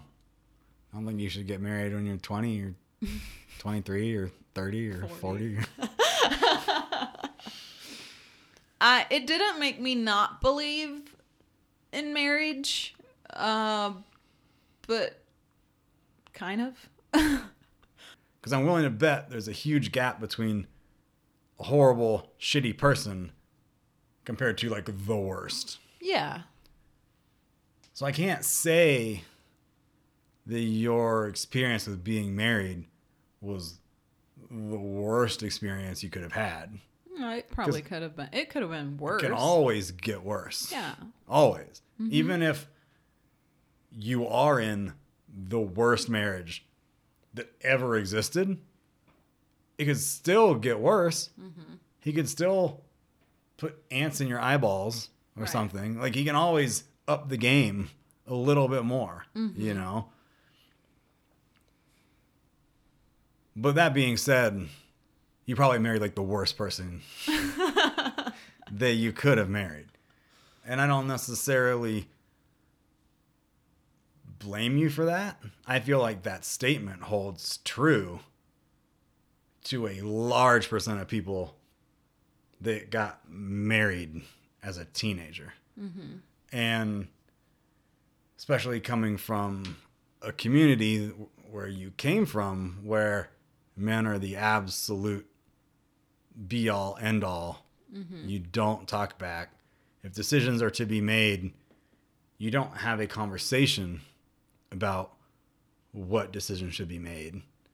It's just made and you follow it. Yes. And if you're told to do something, you do it. The person was a bad choice mm-hmm. in terms of personality. Right. And in terms of compatibility. Mm-hmm. But you got that extra layer of not only you're not really like this person and you're not really compatible with this person, but they also get to tell you exactly what to do and how to do it and when to do it. Mm-hmm. Because you could start to date someone that isn't a great match for you, but it's good. Mm-hmm. And then over time, as you talk to each other and get to know each other, your relationship could become great. Yeah. And over the years of working shit out together...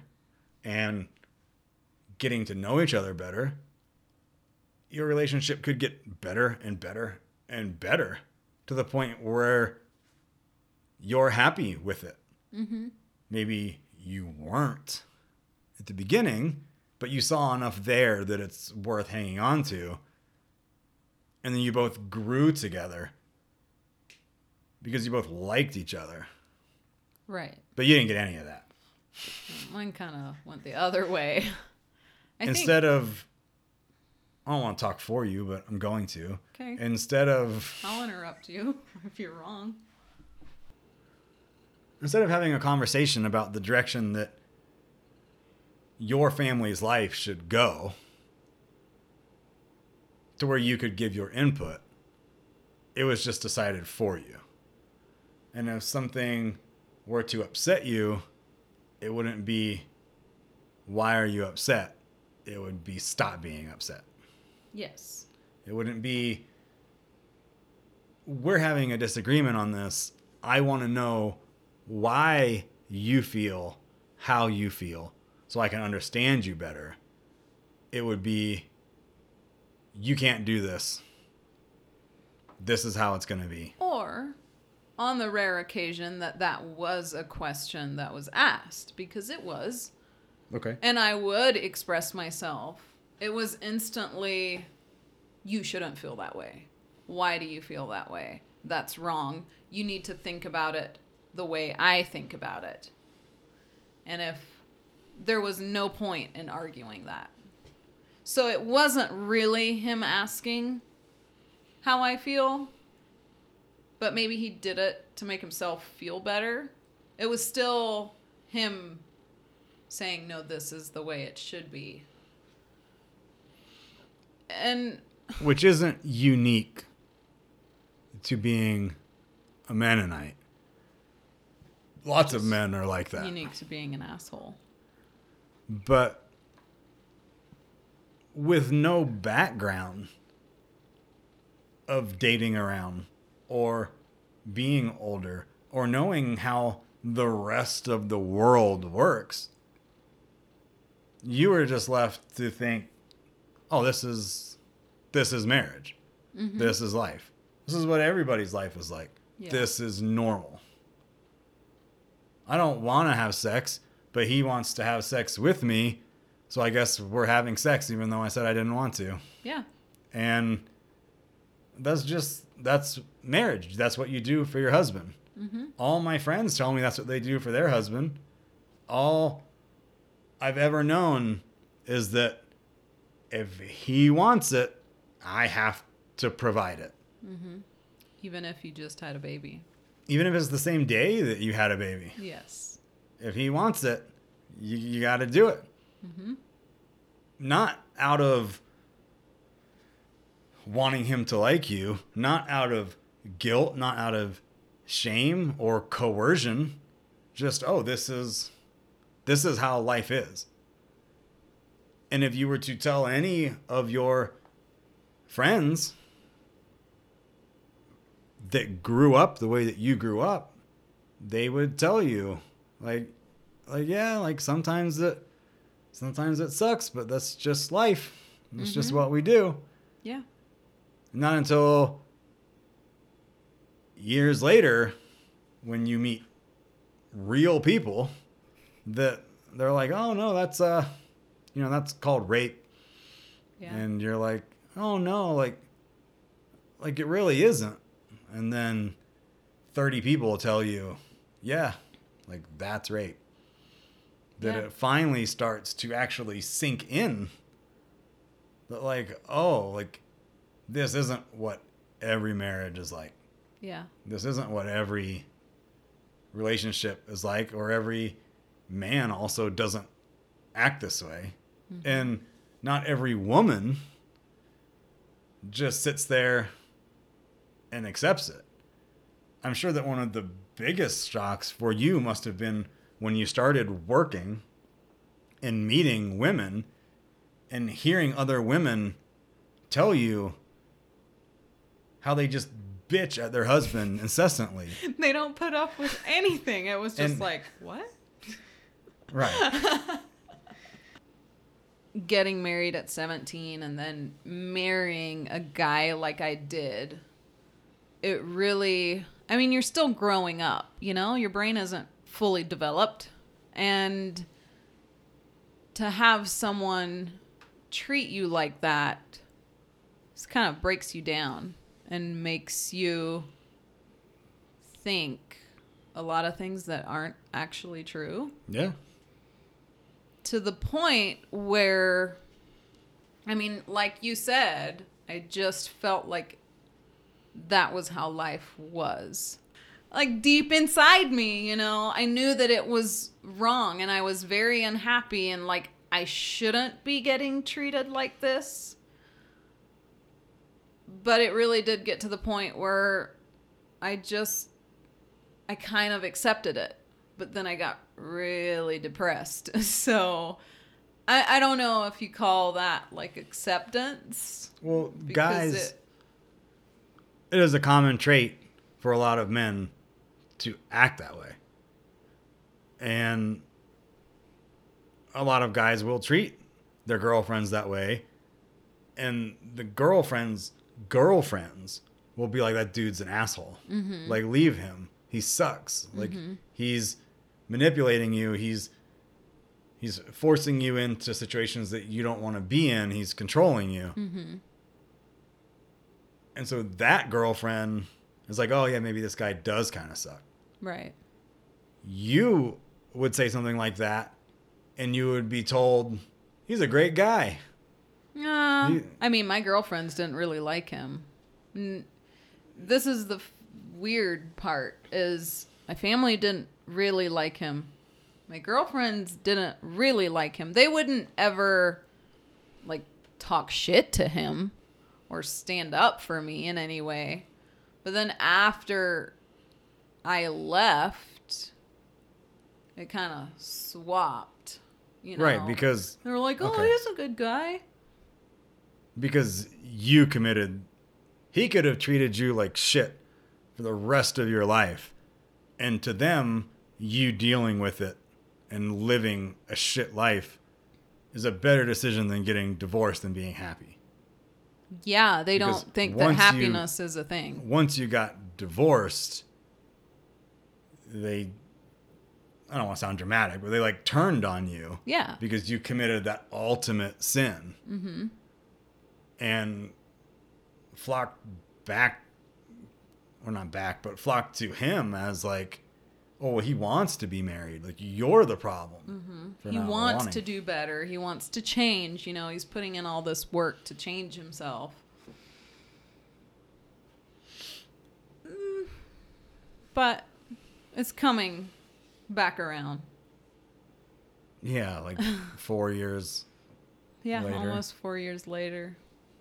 I don't think there's any sort of back around that can happen that justifies ten years of someone telling you that you're stupid and you're ugly. No. Well, I think in normal relationships, there's got to be a balance, right? You can't always say the negative things. There's got to be like positive things. And I think in that relationship, the positive things were few and far between. And I always felt like there was something behind the positive thing that was said. Like he wanted something in return, or there was like an agenda behind it. As you got older and started to realize there's more shit out there in the world. Mm-hmm. And you wanted to try to experience it and enjoy it. Was everyone very supportive of you? No. Okay. They what, were not. What horrible things were you wanting to experience that you were talked down to and belittled about? From the time I was like ten or eleven, I wanted like pink hair and I wanted to wear all sorts of clothes that weren't allowed. What do you think that you saw at ten or eleven? I know. You know? I know, the moment. Okay. I've never told you. I don't know. Um, one of the neighbors... Some old lady gave my cousins and I, like, I don't know, three or four garbage bags full of clothes and jewelry and makeup. But yeah, we went through that stuff. Where did there you... were clip-on earrings. It was like Where heaven did... to me, you know? Where did you get the dyed hair idea from? That's... I saw somebody, okay. like, in town with pink hair, and I thought it was the coolest thing ever. And yeah, I... All right, so fast forward out of ten mm-hmm. to twenty-five. Mm-hmm. You're old enough to make your own decisions now. You're old enough to do what you want to do with your life. Right. So why didn't you? Um, I kind of tried, but I was married to a guy who wouldn't let me. Well, what does that, what does that mean? He wouldn't. How does anyone not let you wear the clothes that you want to wear? Uh, they tell you that you can't wear them. And if you leave the house wearing them, there's going to be consequences. What, what I, were the consequences? Making my life miserable. I mean, did you ever do it and face the consequences? Or was it just... I just like, snuck oh. out with... Okay. I just snuck the clothes out to the car and then changed in the car. There was never a moment like, I can't believe you did this. Like, I told you not to do this, and you did it. There was. And what happened? He, I mean, that. He would keep doing that for weeks. Keep doing keep like, doing what? I can't believe you did this. Oh. Like, you're a horrible person. And like over and over like and over. over and over and over. Like, wears you down. Yeah, it does. Like that kind of I'm not persistent. Trying to ask you, like, why didn't you just stand up for yourself? I'm trying to get an idea of, I dressed the way I wanted to, even though I was told not to. But I know something's waiting for me when I get home. Mm-hmm. Like, what was it that was waiting for you? It was just incessant mm-hmm. annoyance, mm-hmm. picking. And it would...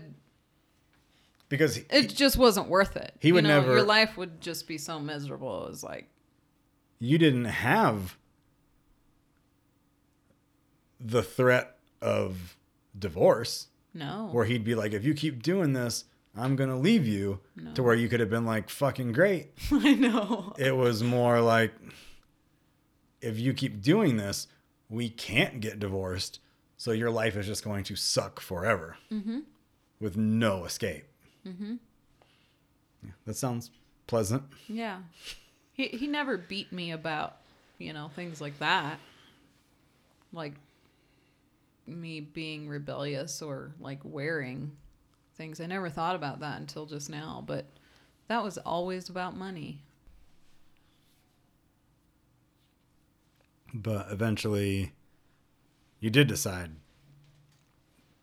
to leave that. Yes. To leave that marriage, and knowing that leaving that marriage would mean that you would have to leave the Mennonite community. Mm-hmm. It was an all at once thing.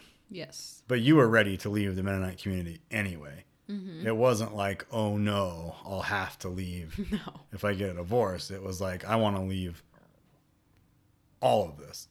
And I had wanted to leave a long time. He was really the only thing that was keeping me there. He was, or the kids were?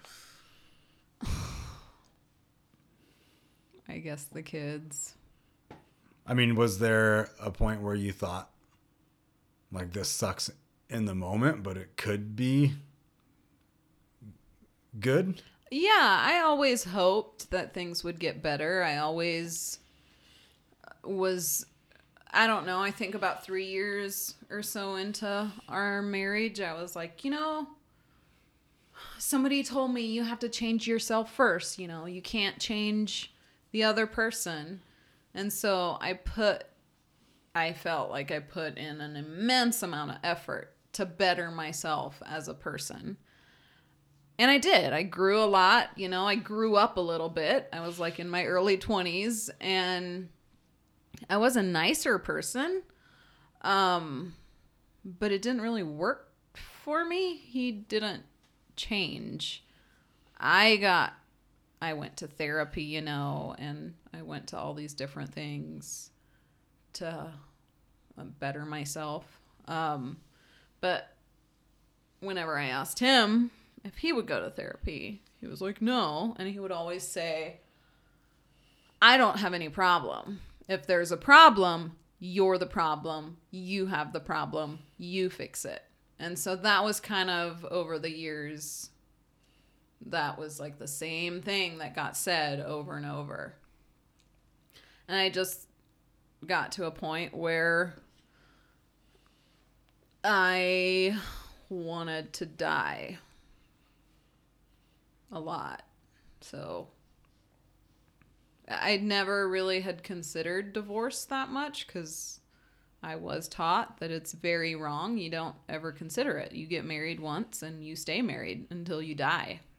I did fantasize about him dying a lot. I shouldn't say that. I hope that he would die because I was like, this would give me a free pass. But I figured he wasn't just going to end up dead. Um, and then we went to Europe for like two weeks with my brother and sister.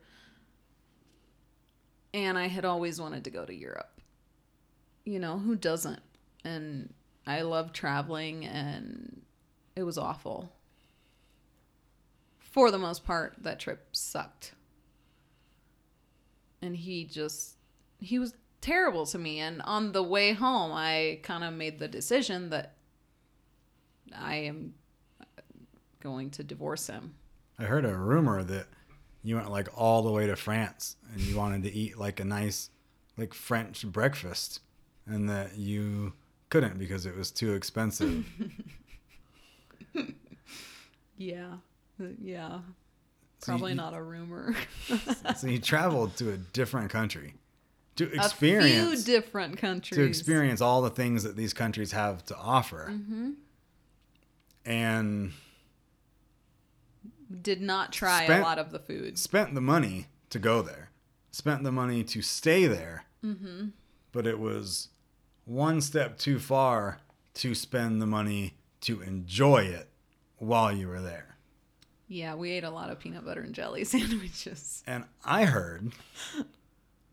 that there was a moment where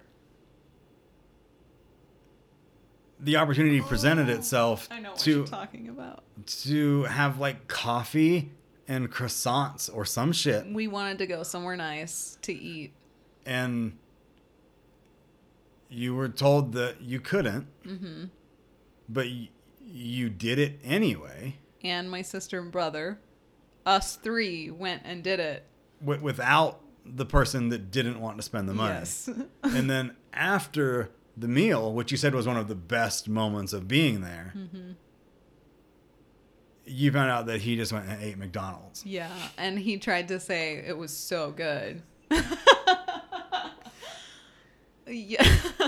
Yeah. I mean, I think that that would be the ridiculousness of that combined with everything else.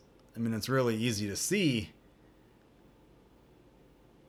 how that could be like, okay, this is something I've wanted to do forever, and I finally got to do it. And I went with three other people, and two of them were great to hang out with, mm-hmm. and one of them almost or or did ruin the trip. I'm going to speak for them all, for everyone, mm-hmm. and that person was the person you were married to, that you were supposed to spend the rest of your life with. Yeah. Ruined, like, I don't know, the thing you've probably been looking forward to more than anything else. Yeah. In your life to that point. Like going to Europe has was always like way up there, you know, on my list of places that I wanted to go. And here I actually got to go, and now all I want to do is just go back to kind of rewrite that because I don't have like the greatest memories. Every memory I have seems to be kind of tainted with a really bad one. But at this point, you also still believe that divorce is a sin and you might go to hell. Mm-hmm.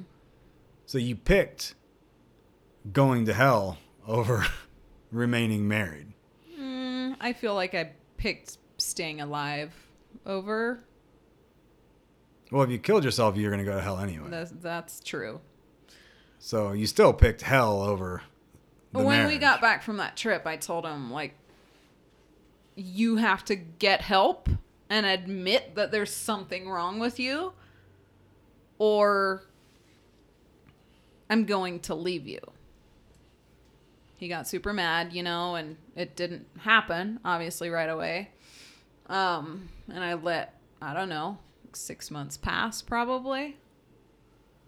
And then at that point, I was so depressed that I just wanted to kill myself.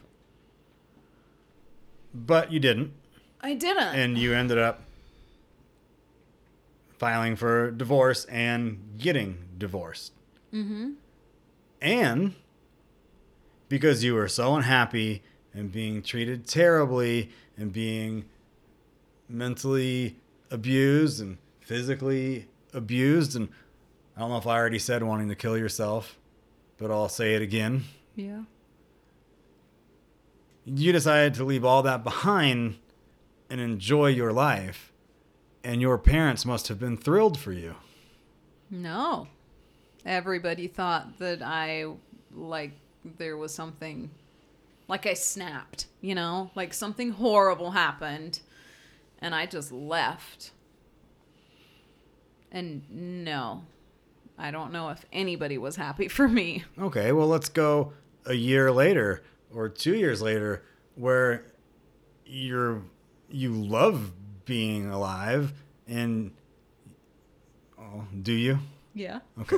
And you're happy. Yes. And you enjoy doing like every little thing that new yeah. that you can experience. Mm-hmm. So your parents must be happy for you now. No. No, I don't I don't think they're happy for me. You were wanting to die and being abused,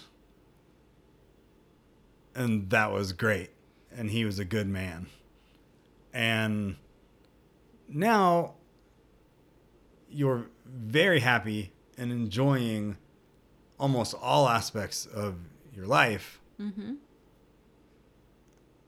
And they're mad at you for it. Well, I'm living in sin now, and I guess just feeling like that wasn't living in sin, so that's still better.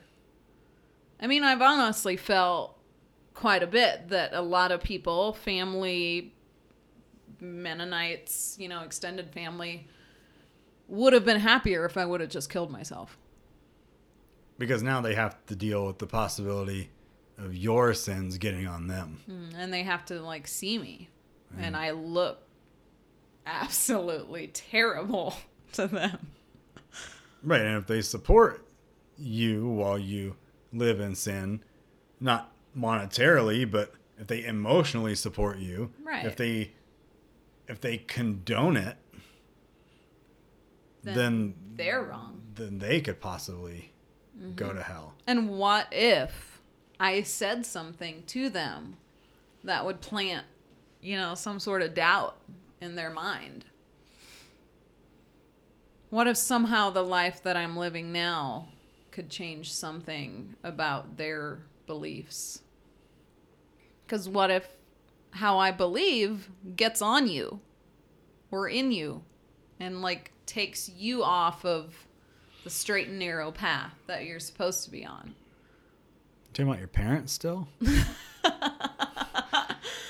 just in general. Oh. Right, you're like, you're dangerous. Yeah, I've lost friends, you know, because of my life choices. Which is just a weakness on their part, because they should be able to hang out with you. And if you're going to go do something that they think they shouldn't, they could just be like, no, I don't want to do that. I'll, like, I'll see you tomorrow. I'll mm-hmm. see you later. But instead, they're like deeply bothered by it. Or they're scared that they may go do something with you and then enjoy it. Yeah. Or regret it. Mm-hmm. Or have some sort of guilt over it. Mm-hmm. But it, it would just be on them to be like, hey, it's great, you know, talking to you and having coffee. But, you know, you're going to go do something I'm not okay with, so I'm going to go. Right. I don't, is there such a thing as like, like damnation by association? I mean, the church I grew up in, yeah, they would say to not, like, the people that got removed from the church, kicked out, you couldn't eat with them. You couldn't work with them. You couldn't play with them, whatever, sports or, you know, anything right. like that, like something enjoyable. You were allowed to talk to them. But technically, if you were talking to them, you were supposed to be talking to them about how they should come back. What about like trying to save them? What about the rapist that didn't get kicked out, but everyone's associating with, that's molesting their kids? I have no idea. I don't know where that guy is. No, I'm saying, is is that fine? Like, I'm not allowed to talk to this guy that got kicked out of the church. Oh, but, yeah, that's totally fine. But this fine. molester that's still part of the church. Mm-hmm. I can associate with him. Oh, yeah. No worries there. Yeah. No okay. worries. Cool. I mean, that, that guy's got it made. It doesn't add up. Just a pedophile on the loose. Yeah. With no consequences. Yeah, but don't get divorced to make, you know, your own life better. I know. Do you worry that making a decision for your own happiness, to to put it how you put it, to keep you alive, is something that has damned you and that you stand a chance of going to hell for? No. And I think that's what freaks people out. If if they ask me and I say, like, and this is, I'm being completely honest. I have never had a moment where I thought that I made the wrong decision. It was the right decision. It just was. It was the right decision for my kids too, even though people, that was the biggest thing. Like my family and the ex was, that was the biggest thing. Like, you're hurting the kids, you're hurting the kids. This is so horrible for the kids. Um, the kids got to celebrate Halloween for like the first time ever. That's true. They have gotten to experience more normal life than I ever did at their age. Having your kid think that everyone at their school worships Satan because they celebrate Halloween pretty messed is up. Is like a ridiculous way to think, which only drives the divide further between Mennonites and everyone else, mm-hmm. to where we are different. And even though these people are Christians, there's something weird going on with them where they celebrate the devil once a year. Right. Yet she goes to school with kids who aren't Christian, mm-hmm. that also celebrate Halloween, who also must be must be worshiping the devil, even though the kid is fucking Buddhist and doesn't even believe in the devil. Like, how complicated does that get? I want to clarify that I don't think that divorce is great or easy for kids. Like, I know that it was hard for my kids. I just think that in the long run, it was better for them. Because I, I mean, I was going to kill myself. Do you think it would have been better if I would have killed myself and the kids deal with that? Or, I mean, still having a mom, just, you know. It sounds like you don't want to say it, but I'll say it. What? It's like, divorce is great.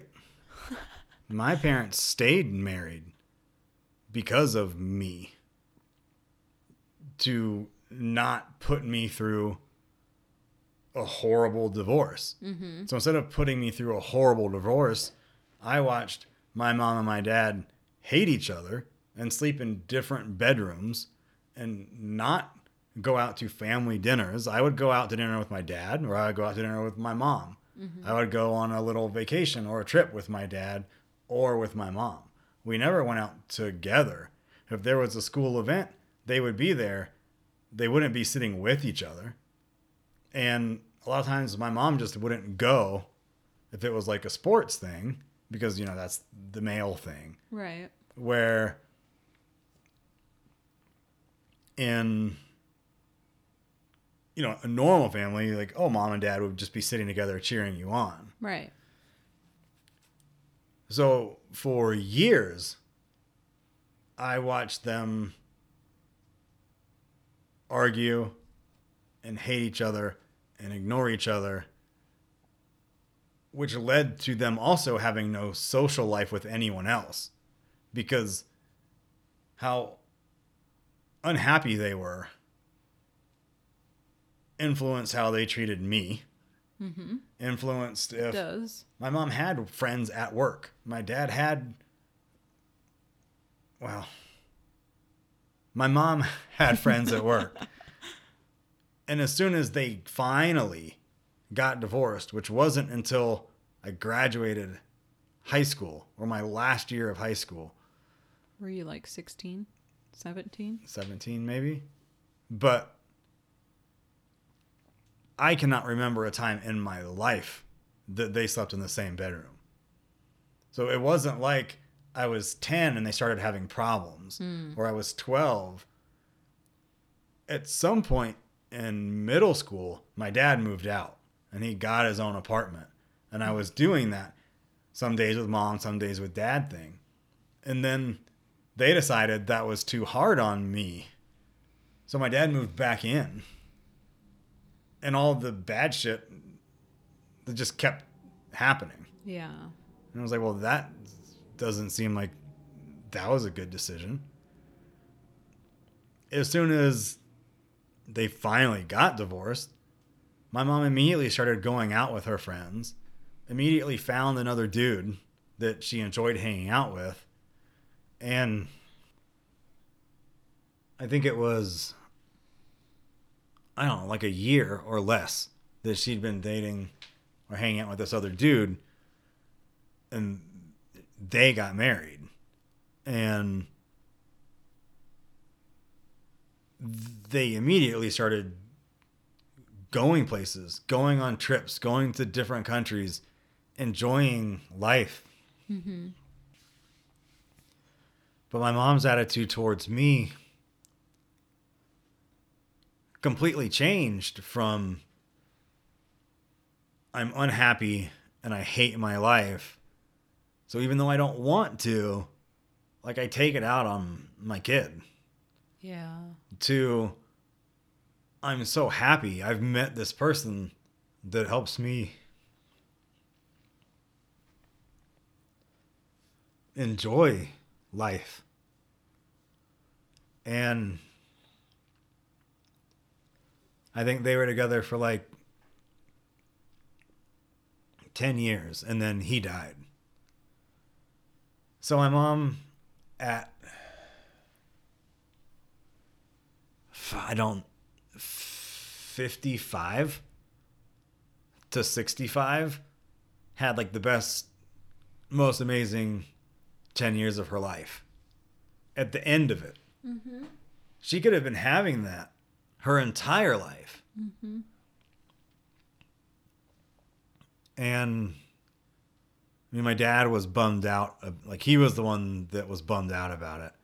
But he's gone on to be with other women and have other relationships. And, like, I don't really know how he feels, but, like, I can't say if he's happier with these women than he was with my mom. Mm-hmm. Because he hasn't told me that. But I can't imagine he was happy with my mom. Maybe he, like, wished it could work out. Right. Or maybe those initial, you know, early years they spent together is what kept him going, that maybe they could get back to that. Mm-hmm. But I wasn't around for any of that. They had been married for like twenty-five years or something before I even was in the picture. Came around. Yeah. Because of the weird situation of how I was raised. But it probably did way worse shit to me. Your only experience with family and marriage at that age is your family yeah. and your parents' marriage. And so they had a horrible friendship and a horrible marriage and a horrible family life because they were married. Right. So it only makes sense to not be. And then as soon as they weren't, even if my dad wasn't happier, he was way more stress-free. Mm-hmm. He was way more relaxed. He was way more playful and jokey. Mm-hmm. Maybe he missed having like a woman around, but like my parents weren't doing it anyway. Like there's there's no way. It must yeah. have been, I mean, it must have been years and years. Yeah. Like who knows what was going on behind the scenes with either one of them. But none of them never went out and didn't come home. I think yeah. they just sat in that life and just rotted away. Wow. Waiting for you to grow up. Right. Yeah. Thinking that they're doing what's best for me because the horrors of a child who must grow up with like separated parents. Which was a thing for me. Like I thought about that quite a bit. Like, well, I can't like put my kids through that because it's bad. Everybody says it's really bad, but I think it got to the place where I thought that it was also bad for them to see the kind of relationship that I was in, you know? It's a horrible example for a girl because she's left feeling, I don't want to hang out with the dude. Dude's just telling me what to do. Mm-hmm. And it's a horrible example for a son to be like, oh, this is how you treat women. Yeah. It's a very bad example so for your son. Either both are bad. For either child. It sucks. Mm-hmm. But for them to just spend some time with their dad and then spend some time with their mom, kids get used to that shit pretty fucking quick. Yeah. To eventually they got somewhere that they'd rather be, or they have certain reasons why they look forward to being at one place or the other. Mm-hmm. There's goods and bads instead of just the same fucking thing. Yeah. Over and over. Or listening to people fight or argue. And even if you keep your fighting or your arguing to when the kids aren't around, they know. It, it doesn't mean that when they come home, there's like a bright, cheerful atmosphere in the house. No, it's depressing. Right. I don't know if I... I mean, you say divorce is good. I... Yeah, I, I don't know if I can say that. I think that not getting married in the first place is better than I would getting completely divorced. Agree with that. I think that too many people just get married. And in the Mennonite world, all these super young people are getting married because of sex, which is, you know. Right, because you can't do it unless you're married. You can't do it. And you've got like eighteen-year-old boys who just want to do it. Right, so they gotta get, so they got to get married. Yeah, so they just have to get married. Then they grow up and realize that we're different people. We don't actually like each other. We had sex. I'm like over this. But now they're stuck. Give massive amounts of credit to David and Jamie, mm-hmm. who aren't really related to this conversation, but they got married at... Did they get married really young? I, I wasn't like seventeen, but it was like nineteen to twenty-one. Dang. It was like in that age, and now... David's about to turn forty. So they're going on twenty years. It's a long time. And like, we don't know all the behind the scenes shit to that, but right. we know that they're still married. Mm-hmm. And from everything that I know, like it seems to work and it seems happy. Yeah. All their kids are happy.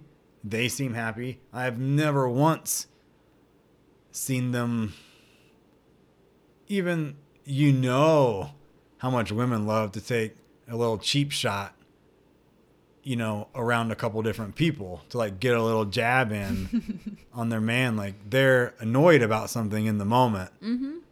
and they just want to put it out there just real slyly. Like that never happens with them. No. So like they, it is possible that it works out. Yeah, I and I believe that. That's why I said that I don't think that marriage doesn't work. But that's... But I think people don't take it seriously enough. And that, I think they're too young. There's all these factors that people don't think about. Sorry. They just jump into it. I'm done. Talk. That's also my one example. David and Jamie? Yeah. If somebody does some shit that you just can't stand, or they have an addiction or something, yeah, they can get help. They can work on it. They can change. You can become better. Becoming a better person is not the same thing as changing who you are. I can be more thoughtful. I can pay more attention. But I can't change me.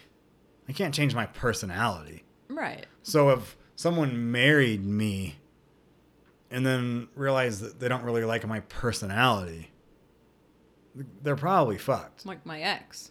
He hated my personality. Right. Hated it. You guys weren't going to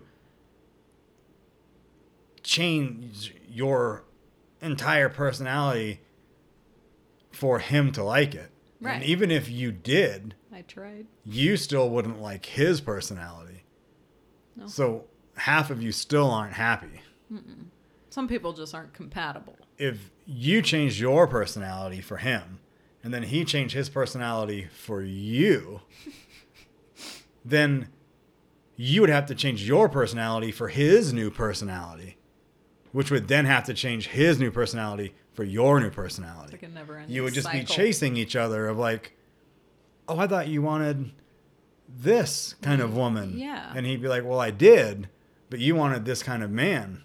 But this kind of man doesn't want that kind of woman. Oh, my gosh. And it's like, well, like, I yeah, I guess we're just not. Like, I guess I just don't like you. Mm-hmm. I'm sure that a lot of this came off like just shit talking. But I think, if you separate the whole religious aspect in general, of like, I'm not a religious person. Mm-hmm. So anytime we're going to talk about religious stuff, like I'm going to have certain feelings about how it's just ridiculous. Mm-hmm. No matter what religion we would be talking about. It, it's easy to just throw things out there to like poke holes in it or make fun of it. Right. But if you're choosing to join or align your beliefs with a strict sect of Christianity because you believe that this is kind of how things should be. Mm-hmm. And that the outside world should be kept away because of bad influences, and we should all try to live as pure as possible and as close to the true word of God as we can. Mm-hmm. That takes a lot of effort. Yeah. It takes a lot of determination and a lot of sacrifice. Yeah. So in a way, if someone chooses to live their life as Amish, working way harder than they need to because they don't want to use tools and technology or cars, that's impressive. And I would give them a lot of credit for it. Of like, this is what you actually believe is the best right way to do things. And so you're actually committed to it and doing it. Like, I think that's awesome. I don't yeah. agree with you on your beliefs, but the fact that you believe them so much that you're living them and you're holding yourself to them and you're sticking it out for your whole life. You're making your life harder just to live the way that you think God wants you to live. Right. Like, no one could talk shit about that. Mm-hmm. That's like the essence of s- living what you believe in. Yeah. To choose to live that way and then to look for loopholes to get around the things about the way that you chose to live makes no fucking sense. I believe this is the right way to live. And so I'm going to live this way on purpose, but also I'm going to kind of ignore some of it. What's the fucking point? Like, all your credit that I'm giving you just immediately goes out the window when you're like, well, actually, it's way easier to churn this butter with a mixer than a stick. See, that's the difference that I, I choked, that I admire between Amish and Mennonite. Amish people don't join their church and make that decision until they're like in their twenties, usually like eighteen, nineteen, early twenties.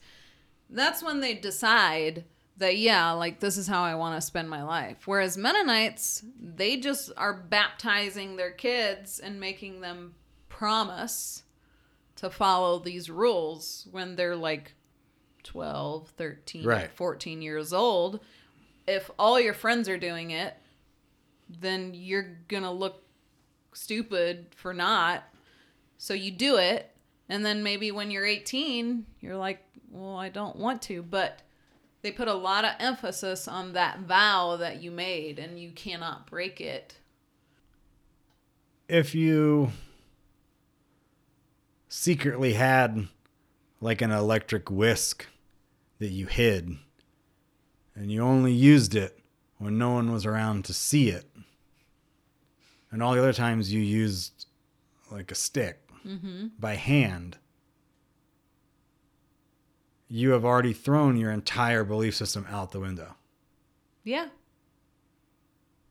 I I agree with that. And it doesn't matter if the neighbor saw you do it or not, because he, with a capital H, mm-hmm. he knows. He does. He knows that you've sacrificed your beliefs to do something the easier way. And I think because it's such a small thing, like murder, rape, that's a big thing. Mm-hmm. And murder and rape probably aren't things that come up in your daily life. No. But like making some bread or baking a cake, yeah, and, you know, mixing it by hand, even if once a week you're like, ah, I'm going to use the electric one. The fact that you chose such a small misgiving mm-hmm. to be the thing that you gave into means that your resolve is just that weak. Right. And if you choose that, and then you start choosing it for something else and something else and something else, you look back a year later and you're like, oh, shit.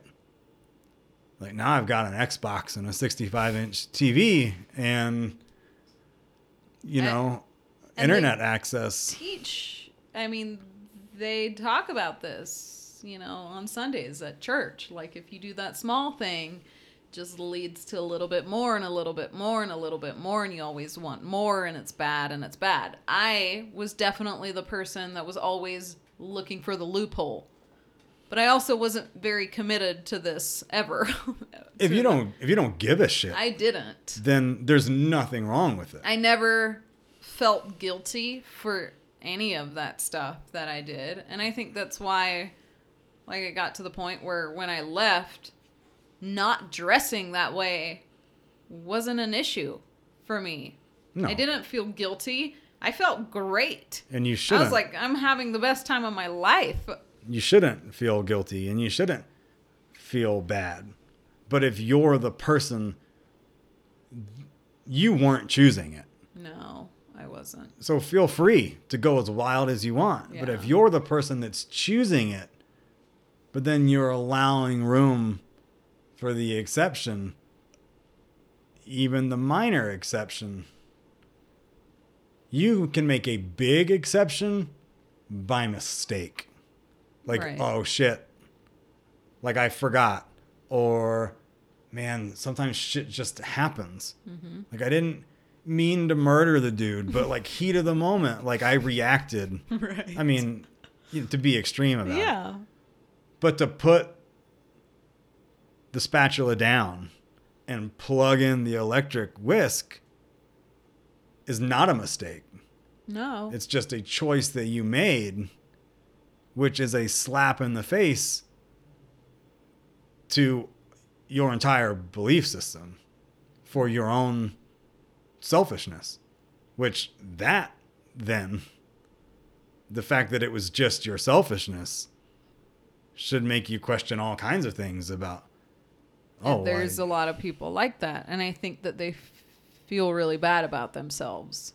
But they shouldn't feel bad about themselves because they should never have done the thing. And if, right. if they did the thing, maybe they should just give the fuck up and just not be the thing anymore. Well, I think that's why I feel so much better and happier in my life now, because there isn't anything like hidden. You know, I'm not trying to hide anything. I'm not trying to hide what I want to do, what I want to wear, who I want to be. How, that's how I had felt for years, that I was always trying to hide who I actually was. And people think that I've changed so much, and I think that what was on the inside is just now on the outside. That's all. There's no reason to ever try to hide anything anyway. I tried to hide my personality. Well, I'm saying, like, he knows. Yeah, I wasn't. So it doesn't yeah. matter. If you successfully hid something or are trying to hide something, it makes no difference. I don't think I was trying to hide it from God anyway. I was trying to hide it from people. I don't think that you were, but other people. It's kind of come up that a lot of it is about the neighbors or the community or the church. Mm-hmm. And it's like, those people aren't the people that you need to be worried about. Yeah, I think that you should probably go to some of these churches and give them some motivational speeches. You could really weed out, you know, the true believers from the fakers. And why? There's a lot of fakers, I think. Like, why fake it?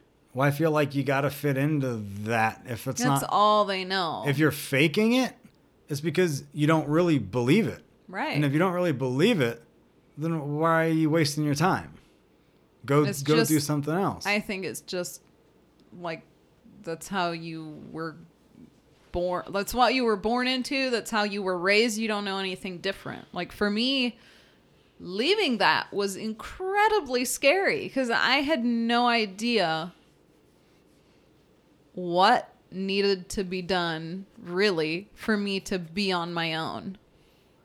And like, how do you navigate without like a giant community of people and family that's going to be there to help you? And if suddenly all the people in your life turn against you, what are you going to do? If you need help with something, you got to figure it out by yourself. Have there been moments that you've regretted your decision, or have you felt like things maybe have worked out for you better had you not changed your life this way? No, not once have I regretted my decision. I, being hungry, you know, wasn't pleasant always because it was hard being cut off from that life and starting another one. It it wasn't easy, but I don't regret it, and I think it's the best decision that I ever made. It was like a little, I mean, it was six months of difficult, or six months of adjustment for the rest of your life. Right. So even if it had been a year of like double the struggle, I imagine it still would have been worth it. Yes. Do you have anything that you would advice or, uh, I don't know, words of encouragement for people that may be in a similar situation that you were in that could be listening to this? Yeah, I think that if you're in a situation where you are being mistreated in any way, like you need to get out of it, not just stay in it because it's comfortable and what you know. I realize that it's like the scariest thing ever to change your life and leave things that you're used to, but you deserve more than that.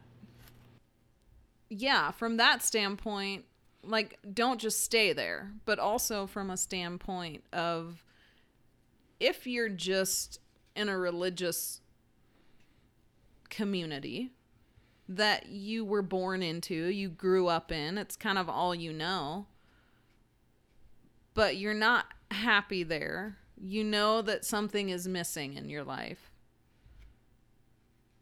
You shouldn't waste your life staying there because of the fear of the unknown or the fear of what's out there or the fear of hell.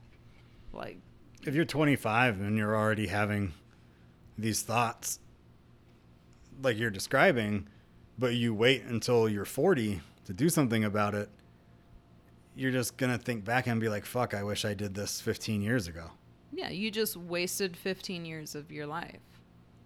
And even myself, when I, I was twenty-seven, when I left, and I stayed for a long time for my kids. But now I look back and I realize that I just wasted years of my life. So you wish you had made the decision even sooner? Yes. I don't think I was capable of making the decision as a teenager. But I think that after my kids were born, like, I could have made it like five years sooner than I did. Well, there's but the whole. But I just like stayed and stayed and thought that I could just live with it or just make it through somehow. Would you want people to reach out to you or contact you or talk to you? Yes. About any of this stuff? Yes. So if anyone wanted to run their thoughts by you or just talk to you about your experience or ask you for help, you're open to that? Mm-hmm. So you would be like a savior. Like, come to about... me and I will set you free. I don't know about that. But... But you'd be willing to to help. Yeah. Like, if there's anything I can do to help, I would. Because I know where I was at, and I know that having somebody that I could have, like, trusted and talked to would have been everything. And it would have helped. Takes a lot of, uh, like, courage. Especially when your whole family is that. In that, it's very hard to step outside of that because family was kind of everything.